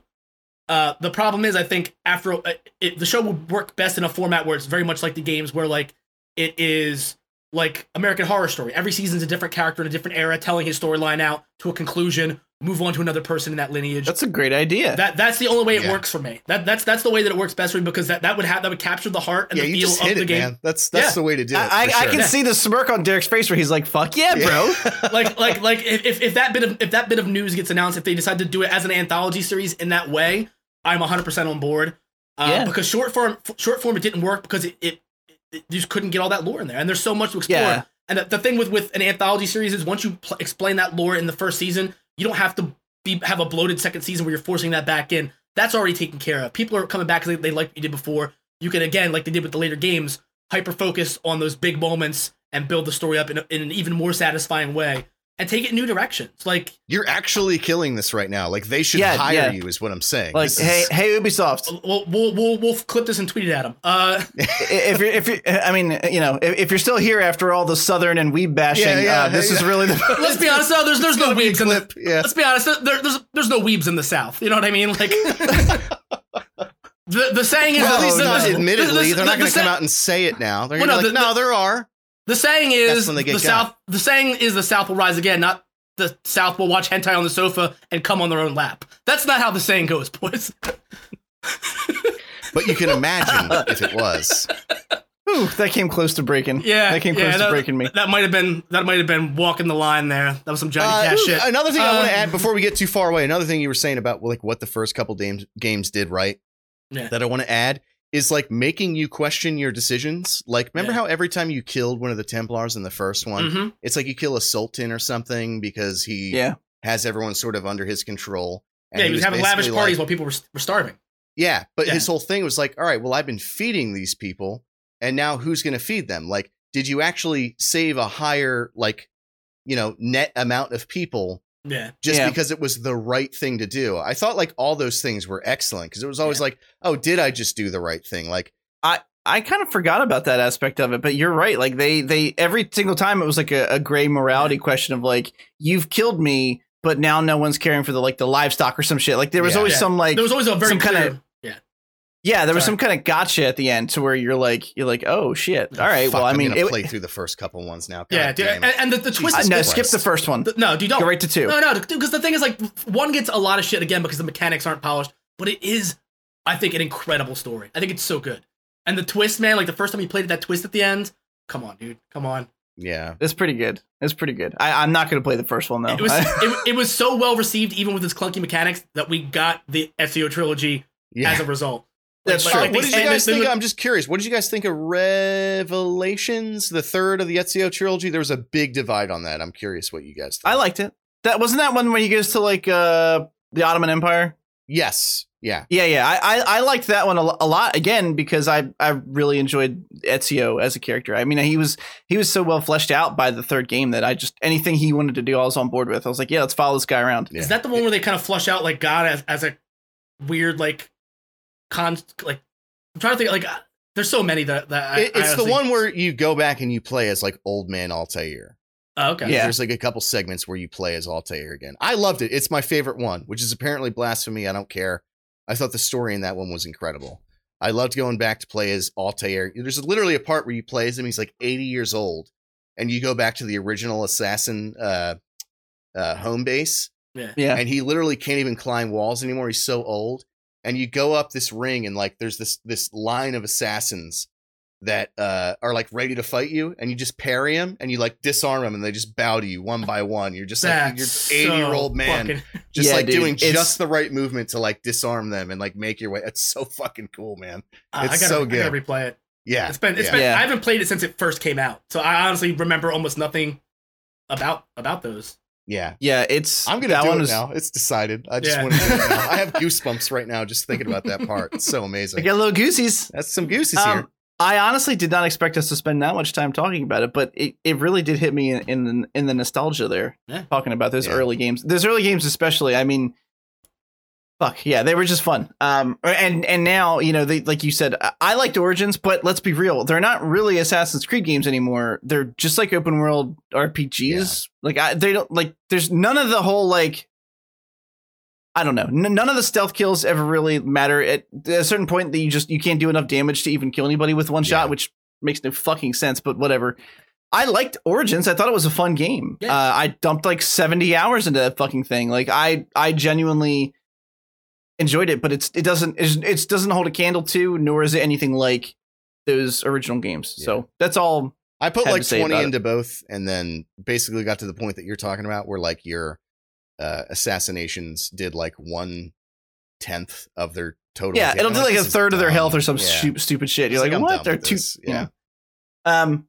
All right, so we have to we have to bitch about Twitch for a couple minutes, Ooh, only a couple minutes. just a couple. Yeah. and then we well we're we're running long already, and we got two quick pieces of news, and then we have our Mandalorian review. So, um, there's two things, and this is actually a little older. It happened I don't know 10, 10 11 days ago. Uh, Twitch started just hammering people with DMCA takedowns, and we, we didn't really cover it, but all of us stream uh, in some capacity. And I mean, you know, I, I had to, I had to stop. I, I always had song requests on on my channel. I had to, I had to turn them off and very quickly uh, set up their new fucking soundtrack piece of software, which admittedly works in a very neat way, but it sucks, you know, overall. I mean, it's a pretty limited quantity of music. Uh, and then they just, you know, so it's kind of gotten to this point where they were basically telling streamers, you know, people were like, how do we know? How do we know when you're done with these DMCA, you know, this one big wave and you kind of turn them back on that we're not going to get our channels deleted? You know, this is how we make a living, whatever. Uh, and they basically just said, you know, delete your library, which is kind of fucking crazy to tell somebody who's Yeah. devoted their their livelihood to making content to just wipe it the fuck out. Um, Scott, how do you feel about this? Uh, Twitch is a, I know how you feel about Twitch it, is but a take is- it away. Twitch is a soulless conglomerate. Like legitimately, like it, it like it, it, it is no surprise that it was bought out by Amazon that Jeff Bezos owns it because it is a soulless, joyless, endless grind. It's a vacuum where joy goes to die. And the problem is, streaming should be fun. It, it should be it should be a thing where you you hop on, you don't have to you don't have to stress. You come there as an escape from whatever the fuck's bothering you. What like not everyone does it professionally. Not everyone can make that level. But for a lot of people, it is a creative outlet. is is a way that they make friends, especially now when everyone's under lockdown. It's a way that you Yeah. you branch out. Like some of some of the people that I I'm probably the closest with in a, in a weird way, or people that I met through streaming that live in other countries across the fucking ocean. You know what I mean? Yeah. And it's it's this is just another notch. Like it seems like every day streaming gets less fun. They find another way to take a little bit of joy out of it. If I I, I can't play a 30 second clip of I'm on a boat as for a bit, you know what I mean, without, without having to worry about getting my channel banned.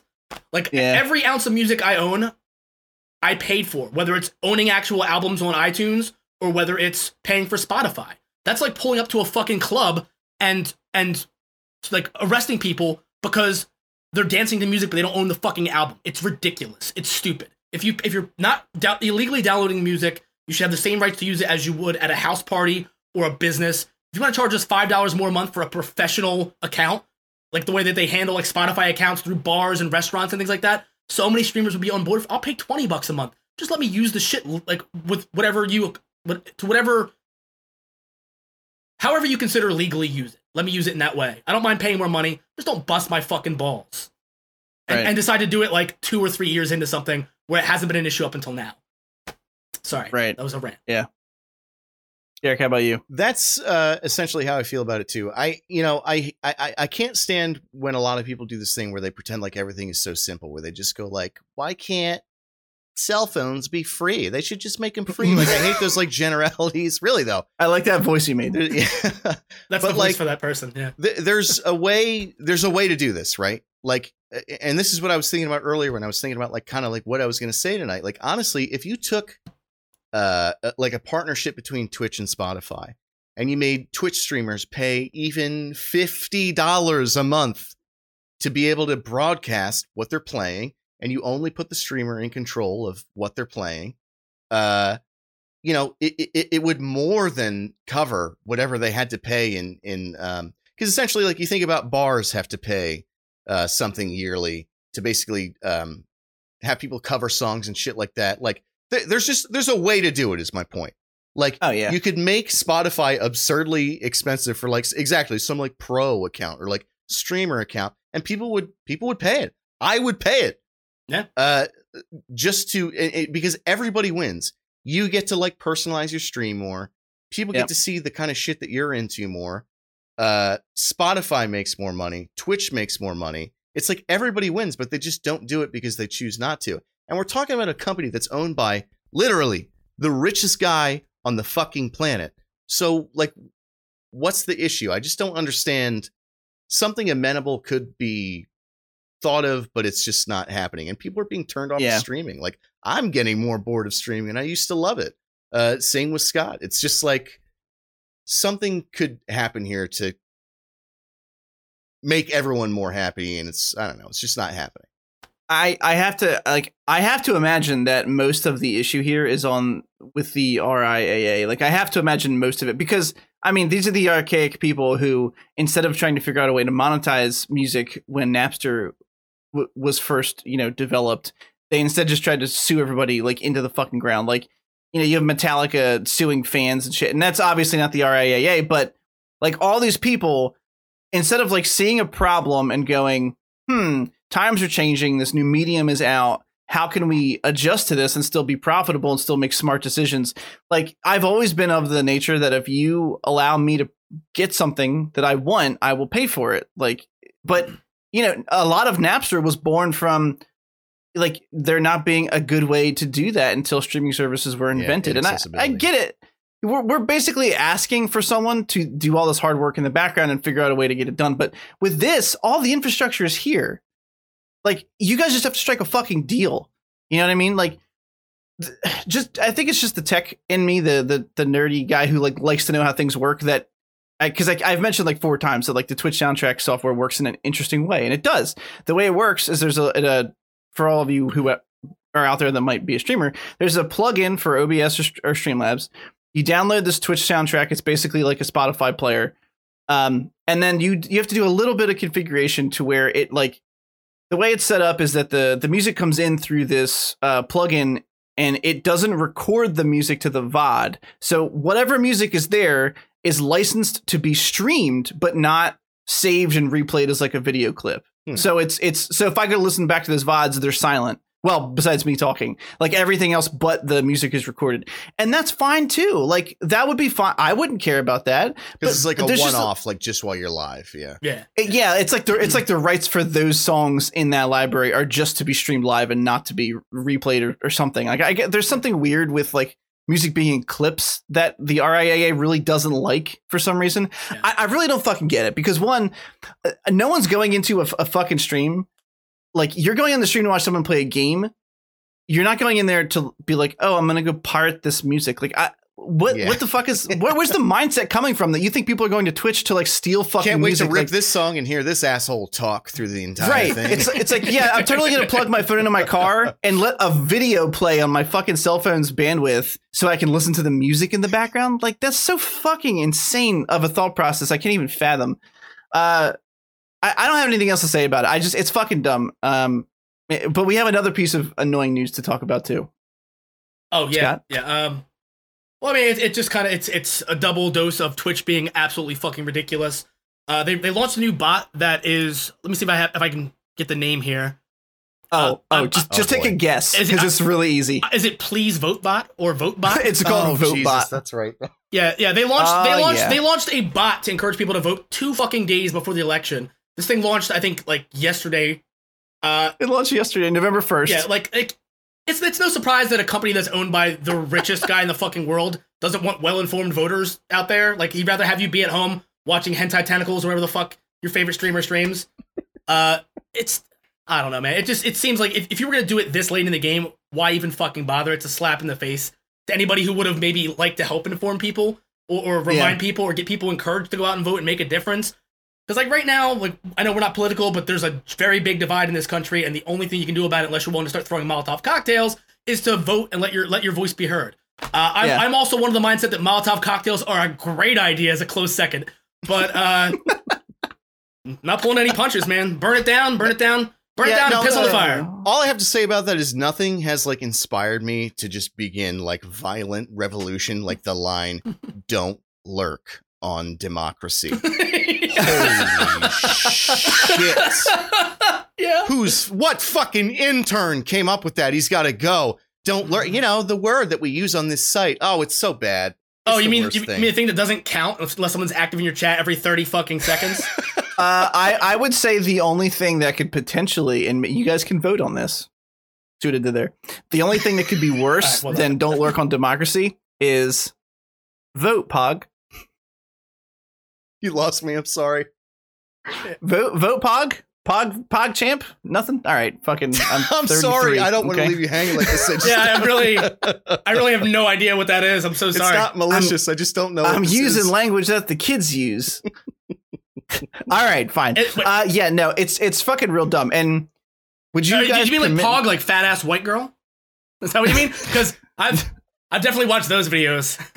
Uh, P A no, people- bro. Yeah. People use Pog as just like slang on Twitch, and it's Oh. fucking dumb. But I happen to know what it is. When I think Pog, I whatever. think big white butt. I think like the, O- I think the OJ Simpson slammer I found at a at a fucking flea Yeah, market that's when I was. I I, Pog, yeah. I was gonna say I think of slammers. I think Yeah. it's badass. Some of them Yeah. like ninja stars. This one's like a saw blade. I had one It's when like I was a- like six yin-yang years old. it. It. was like it was like translucent, not translucent. What's the word? Like hieroglyphic, and it. What's the word? It's not hieroglyphic either. Ho- holographic. I don't know. Holographic. Oh, you. yeah. there you go. And it was a skull, and like that high that I had holding that, I will never achieve ever again. Yeah. and I'm trying every day, but I You- can't you- get there. Yeah, that was. holographic pog. Holographic pog. Hieroglyphic. But but yeah, Hierig- hieroglyphic plague. to wrap up all the nonsense uh, that I, I could say about this is the problem is that it's very clear that since Twitch was uh, purchased by Amazon, it's not a priority. They're not making money on it. It's not their like their their money maker is clearly their Prime services, of which Twitch is like a, a very minor offshoot. If they care about it so little, they're like, yeah, free sub every month, buddy. Go ahead. We'll give you half. Right, right. We'll give you half of what you pay every month as like a little bargaining chip for somebody who will give a third of that to. Uh, it's just it's they don't give a shit, man. They, they just don't Yeah. like it. There, there's wi- the Mixer has been gone for what four or five months now. There's still no co-streaming. Uh, there's no uh, stream teams available for unpartnered streamers on Twitch. It's not a priority. They have the money. They have the resources to do things to improve the platform. and they're just consistently making it They're worse. just not and- doing it. Yeah. yeah, there's there's taken away the very few tools you have as an unpartnered streamer to have those moments where where you feel like everyone's in on a private joke, you're having a good time, we all got to laugh that even you didn't know was coming, and you take that away. The more the more you take away the ability to play music, integrate soundboards, people don't have to pay real world money to use them. It's just it's it's bad, man. So it, it needs to go. Something else needs to take its place. It is the MySpace of streaming now, and, and we need to figure out, Holy we, shit. we need to figure out what the what the Facebook of streaming is going to be in the next five years because streaming's not going anywhere. Uh, but it's just it's it, it, it needs to it needs to evolve, man. Instead of instead of taking things away, they need to give us more tools to use to make it more interactive Yeah. and more engaging. This I is our most bitter segment ever, I think, on the show, and I Oh, love yeah. it. This Yeah. is like, oh Yeah. god, this is Um, what I live for. if, if you'll if you guys will permit me just just for a couple seconds before we get into the next uh, couple bits of news here uh, please sincerely again we we're not i- if you've paid attention you could probably figure out which direction we all lean politically but we're not we, we try to actively avoid doing that kind of stuff and, and i'm not going to do it now uh, i will just say please go and vote and i know everyone's telling you to fucking do it Yeah. it is your civic duty as an american is the the best way you can make your voice heard is the best way to exercise your freedoms as a, a person in this country, please go vote. It's very important. I don't care who you vote for. I mean, I do, um, but I'm not going to tell you who to vote for.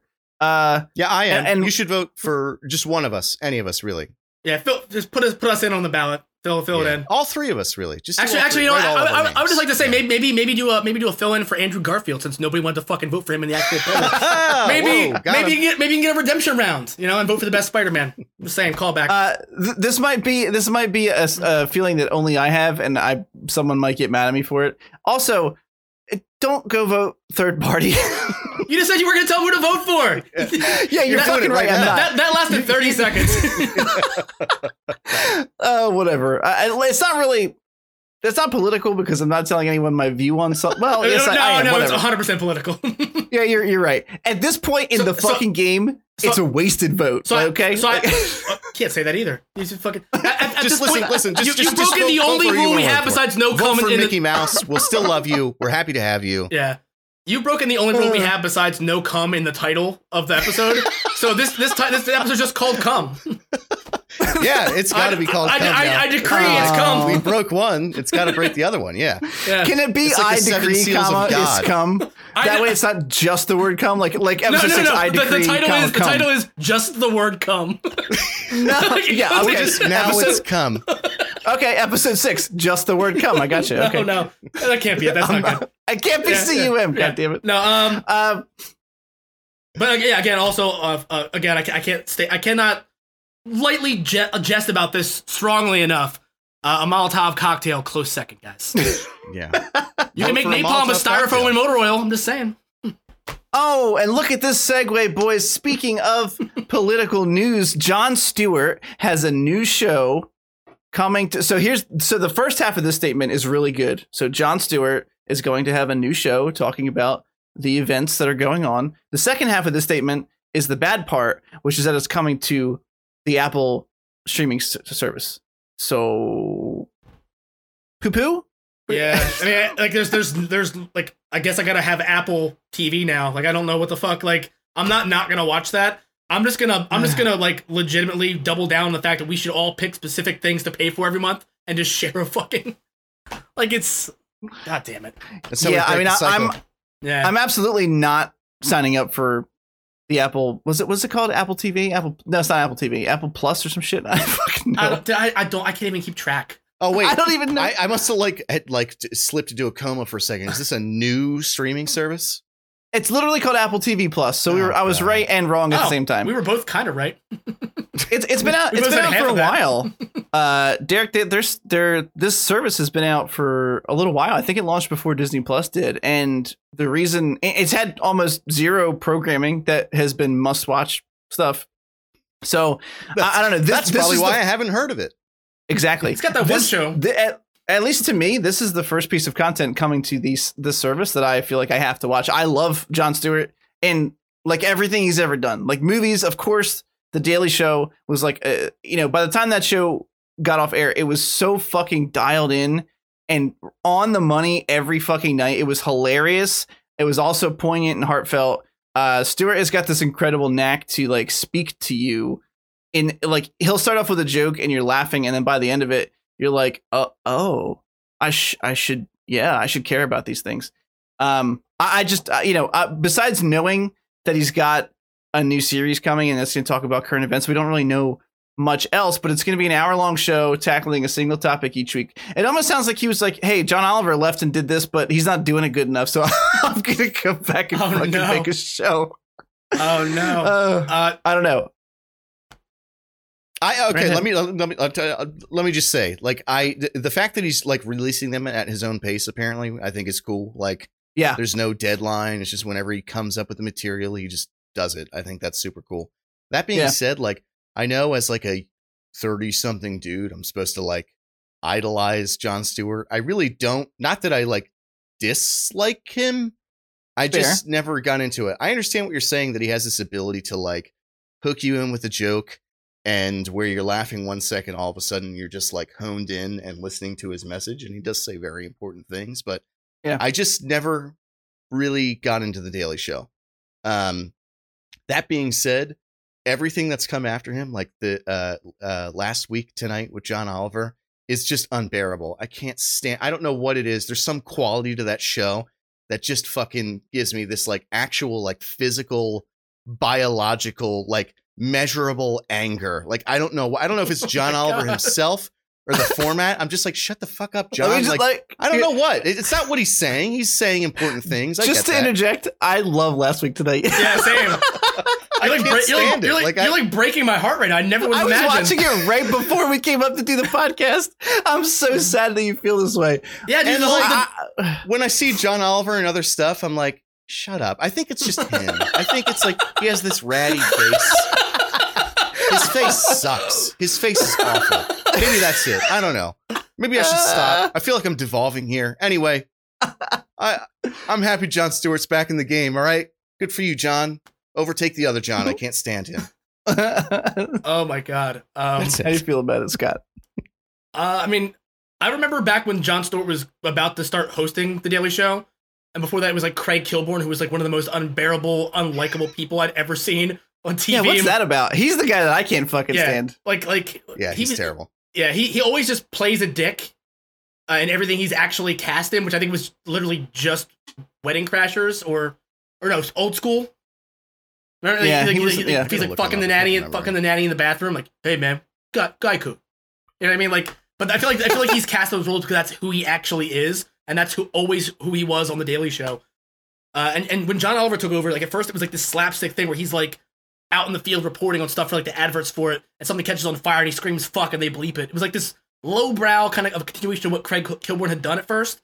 And over the years, you watched him kind of evolve and take on this moral, what felt like a moral obligation to be the voice of a generation in a lot of ways. And I know you probably like you probably will scoff at that in, in some aspects, Derek, as somebody who maybe like wasn't it like Didn't have anything to say. Didn't. Right. I, I was. I was listening. I was I into felt it. I, I felt douchey saying that, so I was like, Well, he- I was defensive, I was, Scott. I was like, he's gonna say something. He he he deserves to say something. Uh, but but he really he really like I felt like he spoke to me and and spoke to a lot of things that like I was also infuriated about. Like in an, in an, at a time period where I was too young to affect political change to even vote. There was a guy out there calling out all these old dusty dinosaurs who had no who gave no fucks about the future of our country.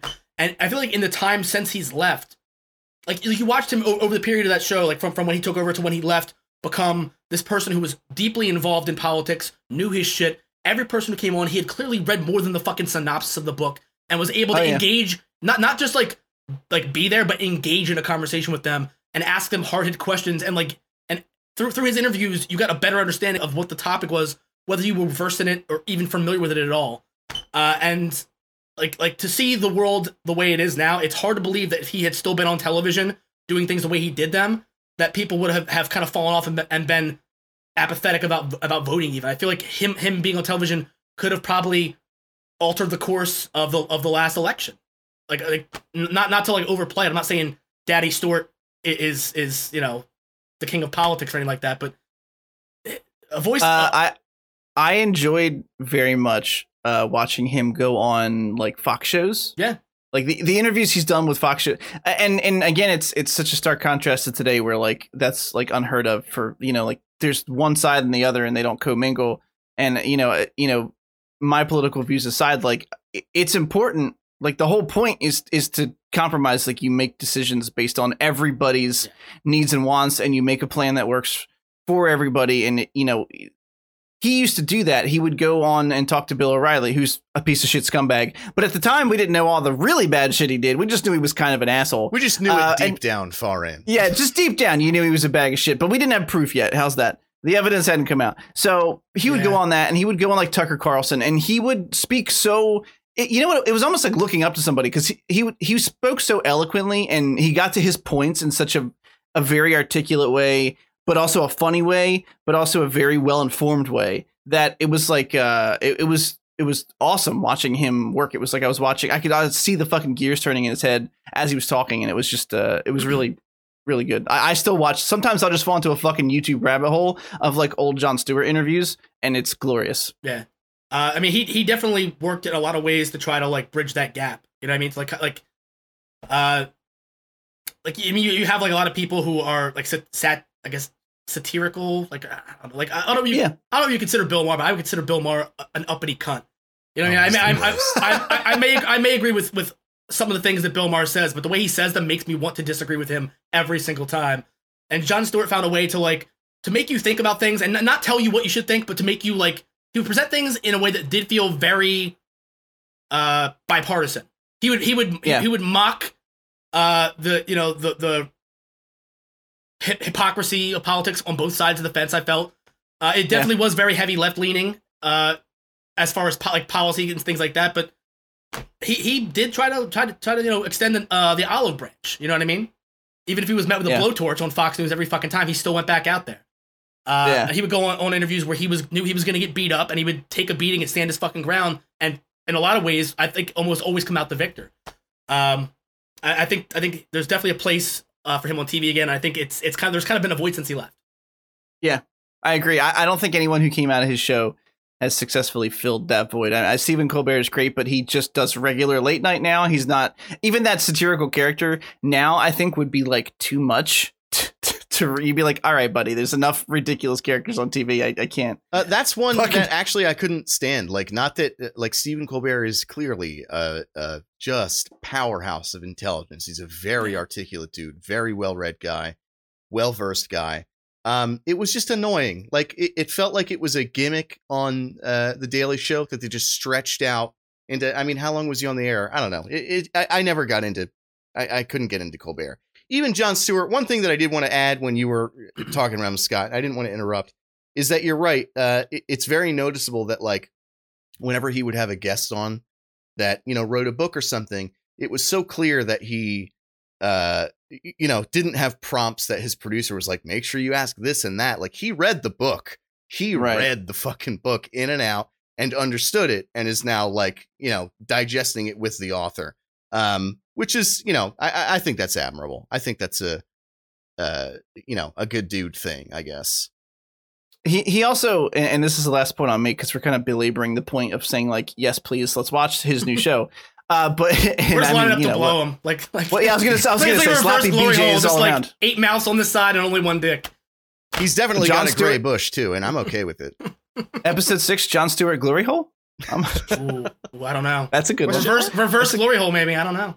reverse glory hole. Um, the last thing I will say is that he he also had a habit of not letting people get away with it. So obviously he, and, and by that I mean he he very often had a lot of politicians on his show. And if you go back and hear any of those interviews, he would ask a very specific question like, "How is your you know tax plan going to affect I don't know single mothers or something?" And they would pivot and say some other shit, and he'd be like, "No, so okay, that's fine. But what I asked you was."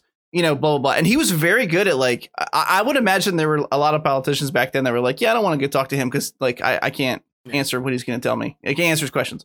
Um, all right, sloppy BJ's all five out of five sloppy BJ's for Yeah. Jon Stewart. Yeah, five, Um, five out of five hungry mouths awaiting that gray bush. Oh no, That might be that might be too far. They're metaphorical mouths. The gray bush is probably real. Oh, can we?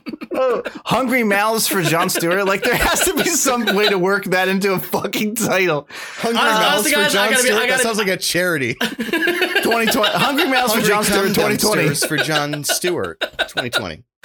No. No, Oh, it's so good. Oh, I want a bumper sticker. This is Hungry Mouths for Jon Stewart 2020. I First will, piece of merch. I will order you one. Just one. Uh, You'll we be have the one only- more thing, and this is probably we're gonna try to keep this quick because we have to get to our Mando stuff. Is uh they're making a Saved by the Bell reboot, and I know it feels like out of left field, but fuck it. I the trailer was weird, and I wanted to talk about it. So it's premiering Wednesday, November twenty fifth on Peacock, which I guess is NBC's fucking streaming service. Uh, yes, it is NBC streaming service, and uh, they're you know they're doing a like a relaunch. It's not a reboot because like S- Slater's in it, and some of the parents. And uh, did you guys watch this trailer? Uh, I was gonna say I'm embarrassed because this is the second time this happened on the show. I missed that somehow. I did not watch. So tell us about it, Chris. What's tell us about the trailer? well, did you watch it too, Scott? Yeah, I watched. that's not the same thing. You see how that's not the same thing, right? Let me. I'm uh, just gonna say. I'm gonna say 30 seconds, and then you can say 30 seconds, and then we'll move on because that's all. That's all this even deserves. At, at a at at the most, it deserves that. Uh, the only reason I put it in this doc is because the concept sounded bad. I thought the trailer was gonna be like the worst thing I've ever fucking seen, and surprisingly, it wasn't the worst thing I've ever seen. It was just like the second worst thing I've ever seen. So it was still bad, and I'm still not gonna give a single shit about it. But there were a couple. There were a couple quick witted jokes in this trailer that I didn't hate. I, I, I don't know. I feel very conflicted because I feel like I I'm gonna hate this, but the trailer did not make my insides burn with rage like I anticipated they would. But I assume you hated it, Scott. So take it away. Sounds like he's Uh, hating it currently. hating it live with Scott last name. I just, I don't know. Like, like what, what was that? Yeah. What was the morning show that Mario Lopez did for a while? Didn't he do like like like something with like fucking Al Roker or some shit? oh, he did shit. I don't fucking. I'm on- I'm on- I'm let on- I'm be Jamie. I'll be Jamie. I'll, I'll be honest. I'll be honest. I literally was on IMDb looking up what, like what he's done recently. I'm trying to figure Yeah. out. I'm trying to figure out what he spent all that all that like network TV money on. Like how much cocaine did Mario Lopez do that he needs to do a Saved by the Bell reboot Wait, is for, he for, in it? for in it? Peacock? Yeah, him Oh yeah, yeah. him him Oh, and the oh, dude man. who played Zach. And the only thing I'll say is I would pay to see a, a live action version of, of Zach Morris's trash set in the modern day. I don't want to see a, a live action Saved by the Bell. Like I, I don't want to see a reboot. I don't care. I, I didn't care about Saved by the Bell then. I, I would watch I would watch a reality show about Screech in prison. Give me that.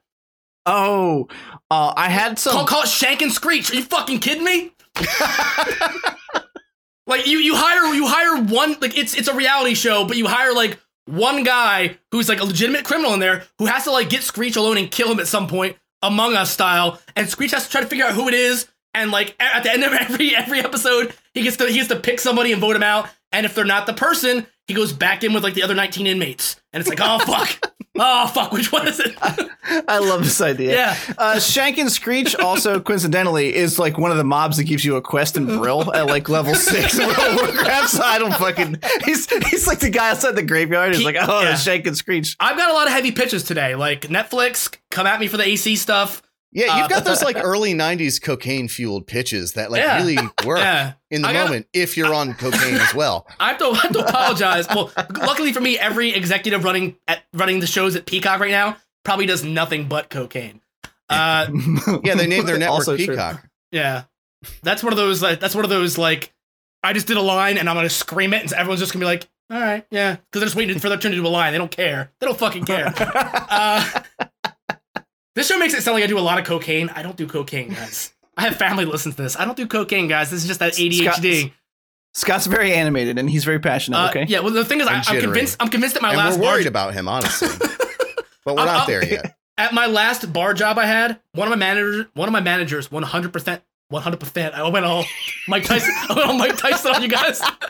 One, 100%. Now, now Kith. what 100% thought that I had been doing cocaine. Uh, oh, like he, he definitely thought I was coked up all the time, but I legitimately am just this as You're a like, person. no, I'm just insane. This is just who I am as a person, deep it's- down it's, and it's, far in. it's really hard being me, guys. It's it's hard it's hard to look in the mirror. uh, Jesus. I'm kidding. Uh, I mean, I've been staring. I've been staring at my own image on the webcam for hours, and I'm not flinching. So I think I'm getting better. Uh, but, but uh, ah, God, I, I don't know, man. It's just like again, again, Sh- Shank and Screech, just get at me. Like it's it's the only it's the only Saved by the Bell follow up we need. Really, I want to see I want to see how Dustin Diamond's doing. Uh, what, how, like what he's what he's boofing in prison.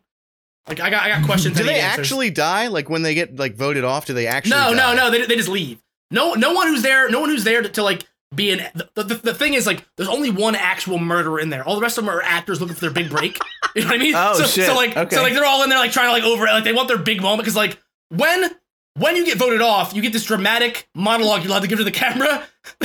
For your for your like your roll tape to like pitch to producers, but then also like there's, a, Okay. there's like a fake staged death like where you like get electrocuted by the chair or you get lethal injected and they get this like crazy monologue that, that they get to like they get to choose like they get to work with Aaron Skortzen or whatever the fuck his name is what's his name Aaron Aaron Sorkin. Aaron Sorkin like or, or like somebody else that they idolize and they get this beautiful moment for their fucking their, their whatever the fuck So they're they're it. acting tough the whole time, but then when it's their moment, they do this like effeminate Shakespearean like yeah yeah trying Well, to, I mean, like, they, sell well, it. they, they, they, they, like, it's they a get to total choose it contrast. they can go they can go total sling blade which I wouldn't recommend right now in the PC culture oh no. They can go full sling blade. They can go like Jerry Maguire monologue. They can do anything they want. Like they just have to Like like. you go Green Mile. Ooh, yeah. Ooh.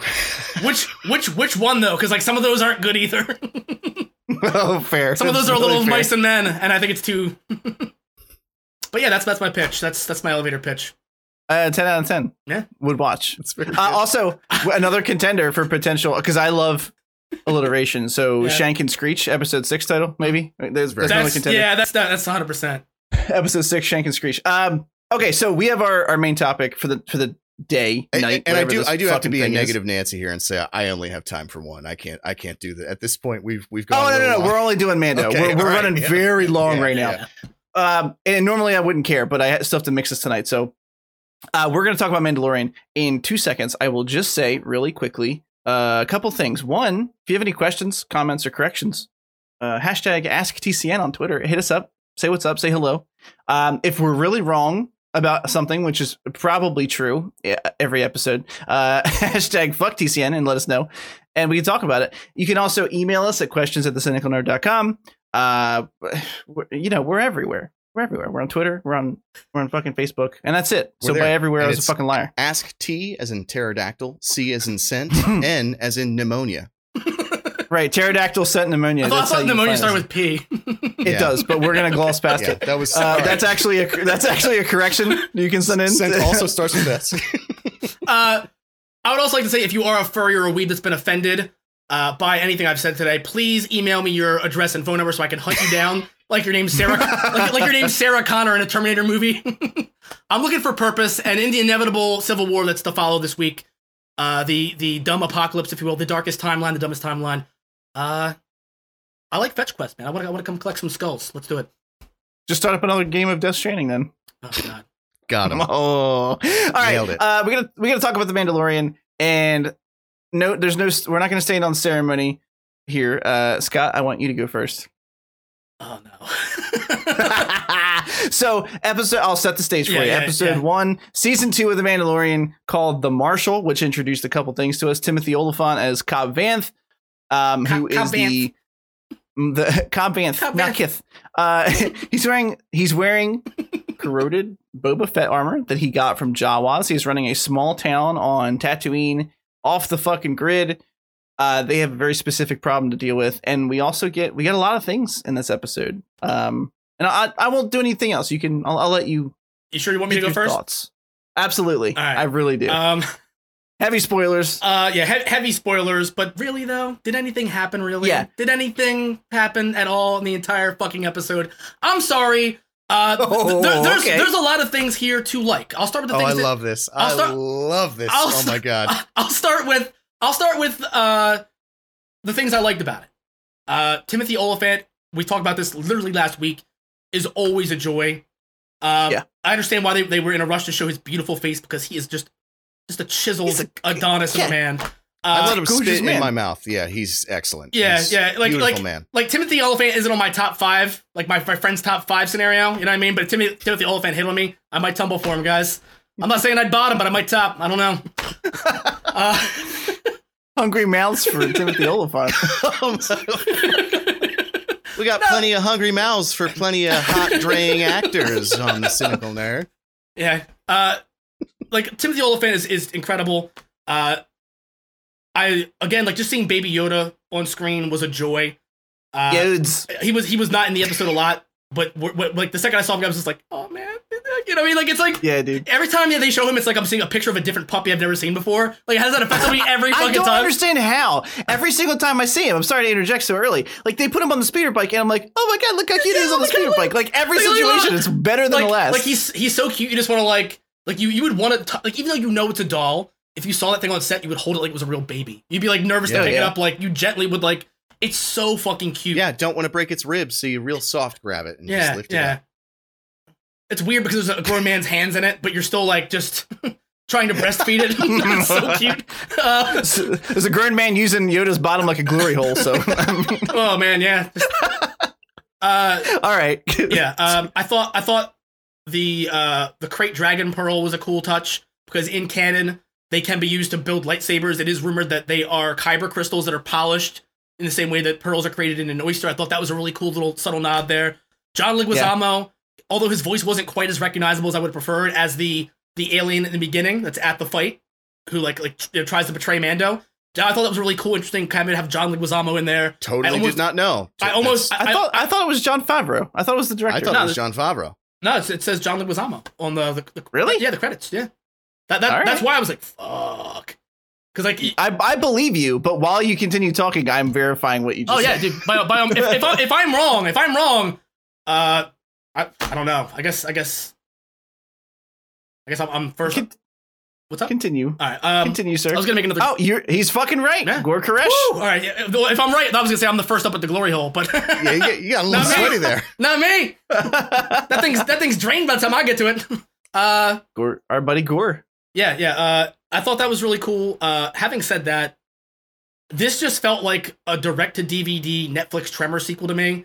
I didn't give a shit at all. Like, like you're gonna put you're gonna put Timothy Olyphant in that armor and have and have him wear it for Yeah, five dude. fucking seconds of the entire episode. Like, I get it, I, I I get it, but also I don't get why the fuck Mando gives a shit. If they wanted to have the, the whole point of this episode was for them to build that bond because clearly Cobb Vanth is going to become a recurring character. Because if you have Timothy Olyphant on the payroll, why the fuck aren't you going to milk that cow? I get it. Why the fuck aren't you going to milk Timothy Olyphant? Am I right? Uh, Yeah. But uh, Are you sure you're not first in line at the glory hole? Okay. I- I'd milk that cow if by cow you meant Timothy Olyphant's hog. and by milk you meant suck his dick. okay. This is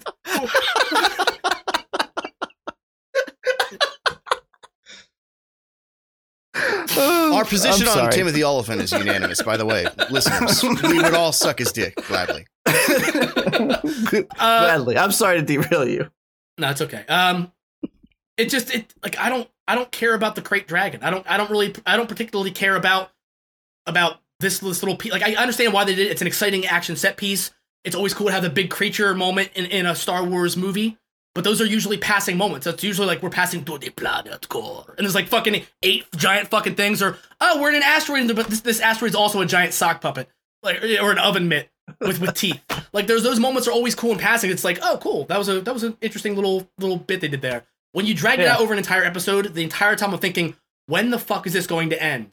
Because if they wanted to build that relationship, that bond between Cobb Vanth and Mando, which is clearly all the episode is really about, there's hundreds of other ways they could have done it that could have pushed forward the overall narrative in a way that would have been more interesting instead of it being another one-off where it feels like we're dragging our feet and it's kind of like filler. That they could have accomplished the same thing in an episode that didn't feel like it so much was just a self-contained story, and now that it's over, why do we care? Like, why, why do we care about this town aside from the fact that Timothy Olyphant lives there? Like, why, why do we care that Mando wants his armor back? I don't give a shit about any of that. I care about Cobb Vanth as a character, but also seeing, also like the way that the episode was pieced together really was frustrating me because you you open up with Mando with this this kind of a cool. I get why they did it that way because we haven't seen him we haven't seen him in in months, but the choreography in that first fight felt really hacky and amateurish to me compared to like like when we talk about the scene from The Witcher and even combat sequences from the first season of Mando, I thought were way better shot and just the, the choreography was way more believable. Um, God, I, I lost it for a second there. Um, yeah, but but then also having having us once we've already met Cobb Vanth and, saw, and seen him outside of the helmet, we get the flashback of him like finding the armor, his entire backstory, and at that point, it's like I would have rather watched that from the start and saw him as Timothy Olyphant, and then see and then have him in that armor for the rest of, of the episode until maybe like a moment. You know what I mean? Like have him be ha- have him like maybe the narrative is that people actually think he is a Mandalorian. They're not they're not all aware that he's just a guy cosplaying as one. Maybe they all think he's Boba Fett. And that's why they listen to him. He's not just cosplaying as a Mandalorian. That to me was a missed opportunity, a misfire on every possible level. And that that said, it's still it's still a great show. Look forward to next week. Yeah, yeah. Are you? I mean, yeah, there's no way that no, there's no way next week could drop the ball as hard as this one did. And And- Come and- on. throwing throwing in Boba Fett as a last as the, the last shot of the episode, they were like, we gotta give him something. We gave him nothing all fucking episode. I it's I'm having okay. H- hang on, Chris. I'm Chris, having you, you definitely have the most to say. L- let me just get my tiny little load out. Let me just get my Let me just- dollop out. right before you start. Never mind. Never mind. You go ahead. I'll save it. All right, it's very simple. It's very short. It was not great, but it was good. It was like felt like something kind of unimportant was happening that they stretched out. I agree with that. Um, but they had that in season one too. This the the episode where he's like um saving the town from the um ATAT. Like, I mean, Yeah. it's it's it's it's it's not like this this new concept. The fact that they stretched this episode out to be like a little longer than most was a little like, all right, that didn't seem necessary. And I did get bored in the middle. I actually watched it as soon as I got home from work, and somewhere in the very middle of it, I actually started to nod out, so I had to like sit up to watch it. But I thought the ending was was great. Um, I thought them flying around in the jetpacks and fighting the the fucking dragon was like I I had that like childlike wonder, like oh my god, it was like you know you have these dreams where you like fucking slinging around as Spider Man, and it's like this like wondrous, awesome experience. That's what it felt like. It, it- and you it- wake up and there's cum everywhere. exactly. Yeah. No, you actually wake up and you don't come because you're like, oh, I'm in real life where I'm just a fat guy that has to go work a job all the time. This is a nightmare. Um, but uh, uh, I actually thought the direction they went with Timmy Olyphant was great because he literally looked like a guy cosplaying, which is essentially what he was. I thought it worked. The armor didn't even fit him. Um, that's it. I, I, I'm just saying it, it was it wasn't great, but it was definitely good. It's a good opener to the season, and I'm pumped for the rest of it. It, it, it definitely uh, it fluffed me. It got me hard, and I'm ready to come. Well, okay, so we're basically Goldilocks and the Three Bears here because you didn't like it. You're you thought it was good, but I, it's more complicated than that because I had some problems with it too. So I'm only like slightly more stoked on it than Derek is, but still, we're basically Goldilocks and the Three Bears here. Um, I, I some of the points you made, I can't fathom how you made them. I, Really? I, and I- You heard me and I use my mouth you- to say that. and I and I love you, but it felt like your cynical meter was turned up just to be shitty about it. Mm-hmm. Like you, oh, you this complained. is great. Oh my god, you guys are turning on each other. Fuck yes, for the I knew first Derek was- time. I knew Yes. Derek was gonna be happy about this. yeah. So, so you bitched about like the fucking Boba Fett armor the whole time as like it was just something they were giving us to like, oh look at this thing, and then or the Boba Fett reveal at the end was like they're just gonna throw it in there. The the Mando armor. They did that to introduce that they're about to bring Boba Fett back. Like they're like, Yeah, oh, we're gonna bring him back. So let's show you. Mhm. Look, let's show you how he escaped the Sarlacc pit because here's his armor and it's corroded. And look at this guy. Yeah, I 100% agree. He's cosplaying as Boba Fett. It's supposed to be apparent because he walks in and he's this big, tall, scrawny guy. It looks like the armor doesn't fit him. It's because it doesn't. We're all supposed to go, oh shit, that's not Boba Fett. Mhm. And then, Mhm. you know, they don't really toy with you very long. He goes, oh, look, I'm Timothy Olyphant. Would you like to suck my big hog? That that was that, that was his his like oh my god that, that line of dialogue Opening was- line. yeah it was so Breathtaking. yeah and, and, you know, and then he and I also I like none of us disagreed about this. I thought Cobb Vanth's character was written fantastically because he like he could have been written so one dimensionally and been like the standoff dickhead about the armor, but he was like, you know, it was so it was just the whole scene was just cool. He's like, look, I Yeah. get it. You're probably not happy to see me in the armor. Uh, you know, one of us is gonna die. And then, you know, luckily that didn't fucking happen uh, because he was just a joy. Their whole their whole team up to take down the Krayt Dragon. The Krayt Dragon was not only was the Pearl a nice nod, but the actual entire way they killed the Krayt Dragon, Krayt Dragon, was a callback to I think Knights of the Old Republic, um, or Kotor. Not uh, yeah, Knights of the Old Republic.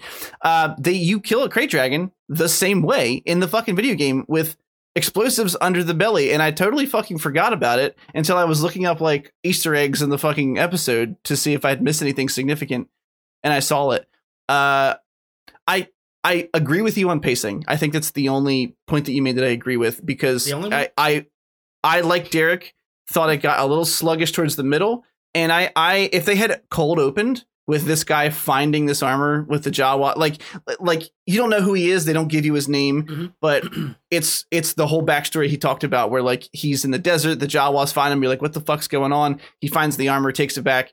All of a sudden, here comes Mando. I get why they wanted to immediately go, hey, look, here's Mando and Baby Yodes. Here's what they're doing. They're in this town. You know, Gork. We'll open with a cool note. I I disagree 100 percent with the the fight scene. I thought it was cool. I thought it was I- so well shot. I forgot to say. I the did- I don't know- Yeah, I thought I don't know how Even- you actually used the word amateur, and I can't comprehend where that came from. I was upset with you for that. The the set in that the set in that scene to me looks cheap and fake. Like that that entire that entire thing in the beginning. Like at first I was kind of like, oh, there's graffiti on the walls. That's that's kind of like interesting world building. But then I'm like, they have spray paint in a galaxy far, far. Like what? What? Why, like why? Uh, But I'll admit that like the, the the um fuck I can't think of what they're called. Like in the ring, their axes that Yeah, weird effect. yeah, I hated that so much. The fucking That the kind bing! of sucked, Yeah. but it didn't like didn't ruin it for me. But that was a little like, all right, you could just have two dudes with the battle axes swinging. Yeah, that, that would have been fine without the effect. Yeah, I'll, That I'll give you that. that was very sci-fi channel original movie. Like I know I know we've used that before. yeah. But it 100 percent was is like we got to make sure that they know how hard they're hitting these. It's like Dragon Ball Z. We're like it's it- they're, they're lazy they're lazy about it, but they try to make it seem like it's bad. It's like they move so fast that it looks like they're just squiggly line. Like Yeah. What's what Scott's really saying is fuck weebs. I mean, I cannot double. You're not down welcome on, here. Yeah, I cannot double down on fuck You're weebs. not welcome here. Let's be honest though, they they they had to make sure they got their daily dose of Persona Five, and I gotta I gotta stop. I'm just gonna keep, Oh keep Jesus shitting on that Christ. Scott. Yeah. Uh, Uh, yeah, I mean, I like, I I will agree about the sci-fi thing. Um, I don't remember if it was. Sh- I think it was shown in season one. Like Mando's little knife is a vibroblade. Like shit like that is Mhm. the is the that show is the reason I fucking watch Star Wars. Like we've and we've talked about this before. Like it's one of the reasons you know Rogue One is one of my favorite Star Wars films. This universe has so much to offer us from a storytelling perspective that doesn't have to do with destiny and Jedi Yeah. and shit like that. And and this show, yeah, I agree. If it, felt like one of the filler episodes from episode one, but it also just felt like we're on an adventure. Like I, I thought, I, I just I was I- okay didn't with that like- as an opener. I didn't see. yeah, because it's like it's like look, we're we're you can't expect it to be as epic or ridiculous as the finale. Like it's like we're back. Where, where are they at now? They set it up for us. He's back on a quest to find Baby Yoda species. I- they're they're trying to figure out how to get there. So he's tracking down a Mandalorian. And look, Boba Fett. I can fix it in five minutes. Well, before you do, let me finish. Mm-hmm. also, uh, so yeah, so they show the armor. Then we go through the whole krayt dragon thing, which was a little over the top, but it was a fun welcome back set piece. Look, we have more fucking money. Look, CGI. Uh, and then it did look really good. It looked really good. it, it did look really. I was like, wow, this Yeah. like the the krayt dragon looks really good. Really fucking. Uh, and then was they end it after the whole episode of going like, okay, so in your head you're like, where? So where's Boba Fett? And then we fucking see him. He's scarred. He look. You can tell he escaped the Sarlacc, Sarlacc pit.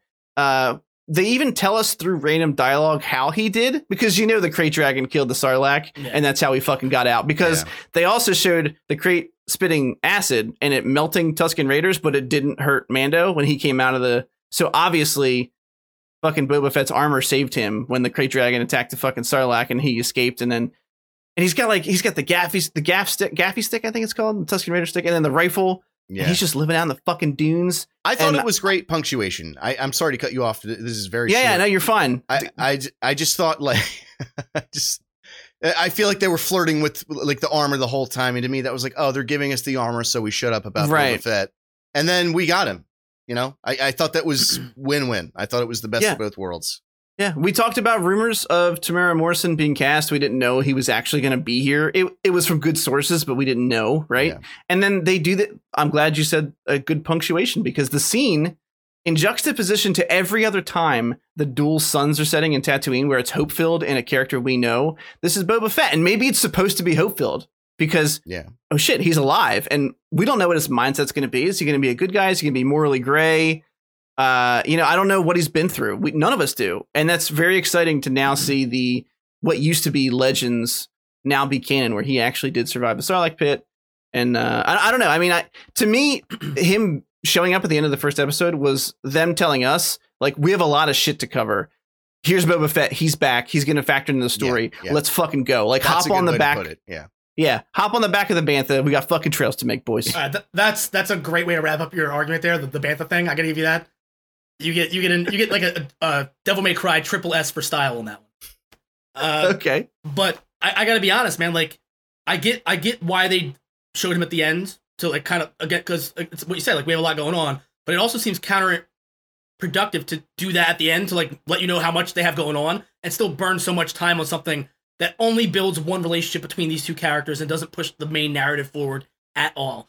That was my biggest issue with it. I can fix it in five minutes. Not everyone's gonna agree with me. Some people think it's perfect the way it is. To me, Okay. to me, cold open. You don't show. Maybe you don't even show Timothy Olyphant's face right away. If he's gonna be a recurring character, maybe we don't need to see his face until the end of the episode when he finally takes the armor off and revealing it's not Boba Fett. It, it could literally be a cold open of somebody walking up and seeing seeing a body in the armor in the sand. So, something along those lines. Then we cut. Then we do our fucking woo fucking title. Mando killing John Leguizamo, which in what looked like a, a, a murder scene from a Critters movie. Which I was stoked on that. I was stoked. That on, was actually fantastic. just a little yeah. eye- I the believe beady little eyes of John the dark. Leguizamo. My God. Yeah. Um, he had like a weird like vocoder on his voice though, where like it only sounded like him in certain ranges, and when it, when it would go low, it would get like real gritty, like he like was doing Batman voice from from uh Dark Knight. Yeah. Um, I, I don't know, man. This it, to me, like I, I get I get why they didn't want to jump right in and go balls deep, but I feel like there could have been a way. There could have been a way where it didn't feel like just a, a sci-fi channel original movie or a creature feature to me. And I, mm. I thought like it, it was cool to have the krayt dragon be there, but maybe instead of making this entire episode about the krayt dragon, maybe have the krayt dragon interrupt their potential bar fight, and then that's a looming threat that we know is in the area that can maybe come back later and affect something in a greater part of the narrative. It just seemed to me like they shot their load. They wanted to show that they had big special effects, but they could do really, really realistic creature effects now with our with our CGI. Which they can. Yeah, and it, it did look great. There was a lot of things. It was, it was like it was like I was, pl- I was watching somebody play with action figures when I was a kid. The the fucking yeah. the jetpack up to the top of a mountain, um, like all, that stuff. It was beautiful to look at. But I just feel like there could, there could have been a way for them to build to build more lore around this town and maybe hint at where the Jedi are, or uh, uh, I don't know. Maybe do something to push forward the narrative of him trying to like find out where Baby Yoda needs to be, and have that that krayt dragon as a looming threat that again could come back later, circle around, and maybe maybe be you know the the the Deus Ex Machina or whatever the fuck you want to call it. Uh, that that kind of like breaks up a fight or changes the tides of a battle when they're overwhelmed. You know what I mean? Like to me, that's always way more interesting when you have like the sandworm from Beetlejuice. And you know yeah, it's wild card. yeah. like you, you know you know it's out there. You know it's a threat. You're like, you know you haven't even seen the full scope of how big this thing is yet, but you're already like you know it, you know it's coming eventually. That that to me would have been That's a way what more, she said. Okay, yeah. Uh, I feel like that, would have been way more interesting in the long run to me.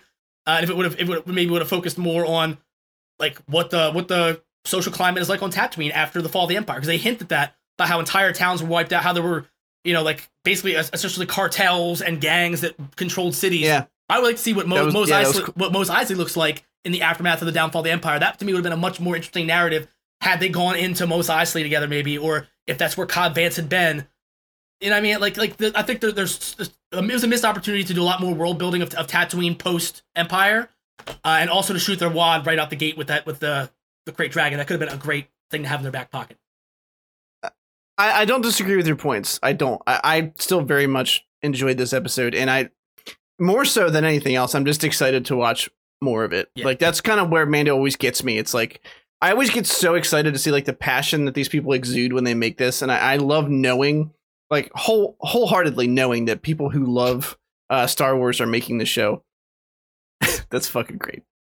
Uh, yeah, I mean, do, knowing Ahsoka Tano is in this show somewhere, I, I am giddy with excitement. I can't, I can't wait for that moment to show up.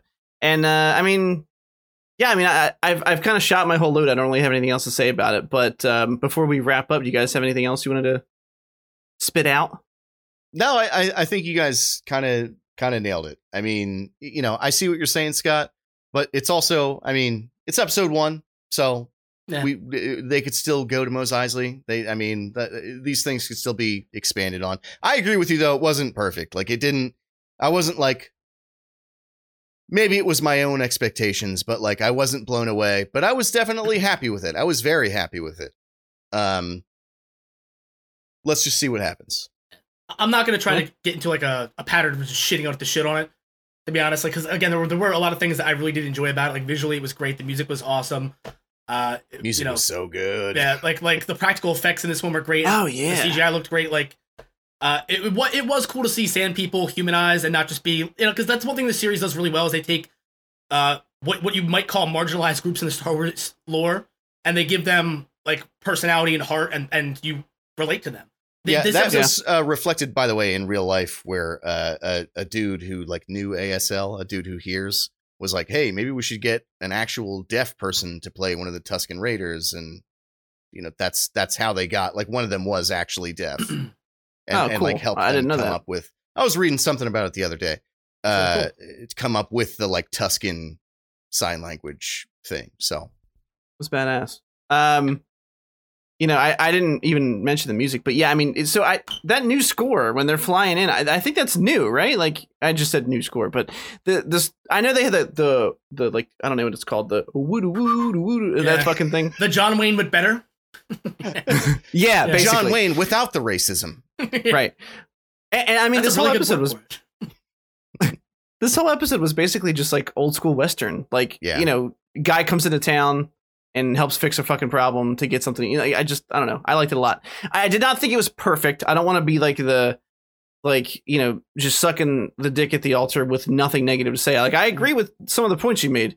Um i just i, I really liked it you know? My my uh i'm my excitement's amped up to fucking 11 Yeah. so i think that's gonna wrap it up gentlemen. We've we've ran quite long tonight Yeah. and i'm This not mad about that. we've had some far, yeah. Yeah, we've had some I I think whereas we tend to riff a lot, which is always funny, I think we made some valid points tonight on things. Yeah. Yeah. You know, It was a good despite one. all the despite all of uh the you know the weeb bash and, and, and just to reiterate, you're not welcome Yeah, here. get out right Um, now. Yeah. Well, I mean, let, let's let's be let's be Get clear the though. There's fuck there's there's two different tiers of weeb. There's like right, right, there's, right. there's like right. harmless shy girl who like does this in all their photographs and then like and like and like very clearly is non-threatening to anybody. But then there's just the army of incels who like watch what is clearly underage girl hentai and like have like Yeah. sh- sh- shelves of books that are the pages are stuck together. Like I just And we're Yeah, okay I- with the first one, but you're walking a fucking line. Be careful. Yeah. Okay. yeah, It I, I mean, look if you buy, if you if you ever thought about buying a waifu pillow, you're probably part of the fucking problem. Yeah, if, you're, if All you're one of those guys who owns a shirt that's just all prints of the girl with the mouth open, I know you have. The, I know you have Yeah. a blanket. I was gonna say I have a blanket. I have a blanket with it. If My you're girlfriend uh, got it for my dog. That's that's a real. All of Yeah. that is a real story. if you've ever looked at octopus a little cockeyed and got maybe a half chub, you're part of the problem. I mean, Yeah. you know, Yeah. this is Yeah. Look, This is we want. basically let's be real here. We want everybody here. We want you to feel included, except for fucking weirdos that watch hentai. Get the fuck out right now. Turn yeah, you're not off. you're not no, no, you, can- you can watch. You app. can, you can watch hentai. Please get out. Just make sure it's the weird alien demon stuff and not the little girl Yeah. stuff. Not the kid stuff. If it's not the yeah. kid stuff, Yeah. we'll make fun of you still 100. percent But yeah, yeah. You're I'm not, welcome. I'm not gonna be, For begrudge now. you for getting off the octopus cock. Like whatever, whatever does it for you, does it for you. You know what I mean? I'm not. I'm, I'm not gonna. Be, I'm not gonna begrudge you a single octopi peni. But I will say, Oh. I will say, Right. if, if you're if you're like if you're like reading books or what or consuming any media that's like pedophile or pe- pe- pedo light, like the you know what I mean, like fuck, get, no, we don't. Yeah, if, if you're Dunzo. pretending that your fucking uh, hentai fetish is anything other than watching girls dress up in schoolgirl outfits and have sex with gross old guys, I mean, just you know, Yeah, if you've ever googled, it's time you've to have a conversation with yourself and your therapist. If you've ever googled Master Roshi boner, get the fuck out of here. and with that, we're gonna wrap it up. Just, just, Uh, I rate this one uh, four dirty heroin pussies out of five. I have to say. oh no! I forgot You've all about that. for that. I forgot all about Maybe. that. Uh, I've I would rate this one. I can't. Ugh. you gotta go first. No, no, no, go ahead. No, no, you gotta go first. All right, I'll do mine first. Mine's gonna be quick though because I'm ready for it. Mhm. I would rate the. Mine's a recent reference. I, I'm not digging back to the beginning like Derek. I'm trying to. Uh, right I would. I would rate this four out of five. Timothy Olyphant, big old cocks. Uh, see, I was I was gonna say four out of five hungry mouse at the glory hole. Ah, it works. No, it's still all right. That Yeah. you have the Wait, cock wait, did, and the did hole. You, did you say four? Did you say four or five, Chris? I did say four. Okay, said so there's enough. Four there's out of enough dicks and enough mouths. We're good. We're good. We got the right ratio.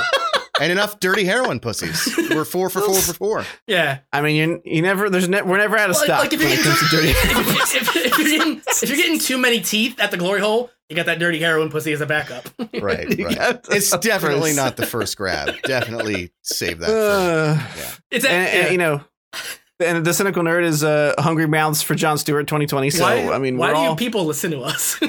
Why are you here, you incel weebs? Just kidding. Just kidding. I feel like we need to we need Except to like make the sure. we- ones that that applies to. yeah, we, I which feel like we need to make it clear there's please been leave. there's been no inkling whatsoever that any of those people listen to us. but just in case, we have to That's scorch yeah, the just fucking in earth. case. Yeah, exactly. Yeah. just in case scorched earth. Are we gonna scorch that earth, son. Fuck. Burn its right, burn its surface until it is but glass. Very much like they've done with the entire Halo franchise. That is a double reference. Oh, oh, it fucking That is, is and also fuck. Halo 2. Yeah. Also, fuck Halo 2. Overrated, hot garbage. Everyone looks at it through nostalgia lenses. This is not good. You suck, and you have terrible taste. Uh, okay, so Can't see my you- if- I got cum in my ass.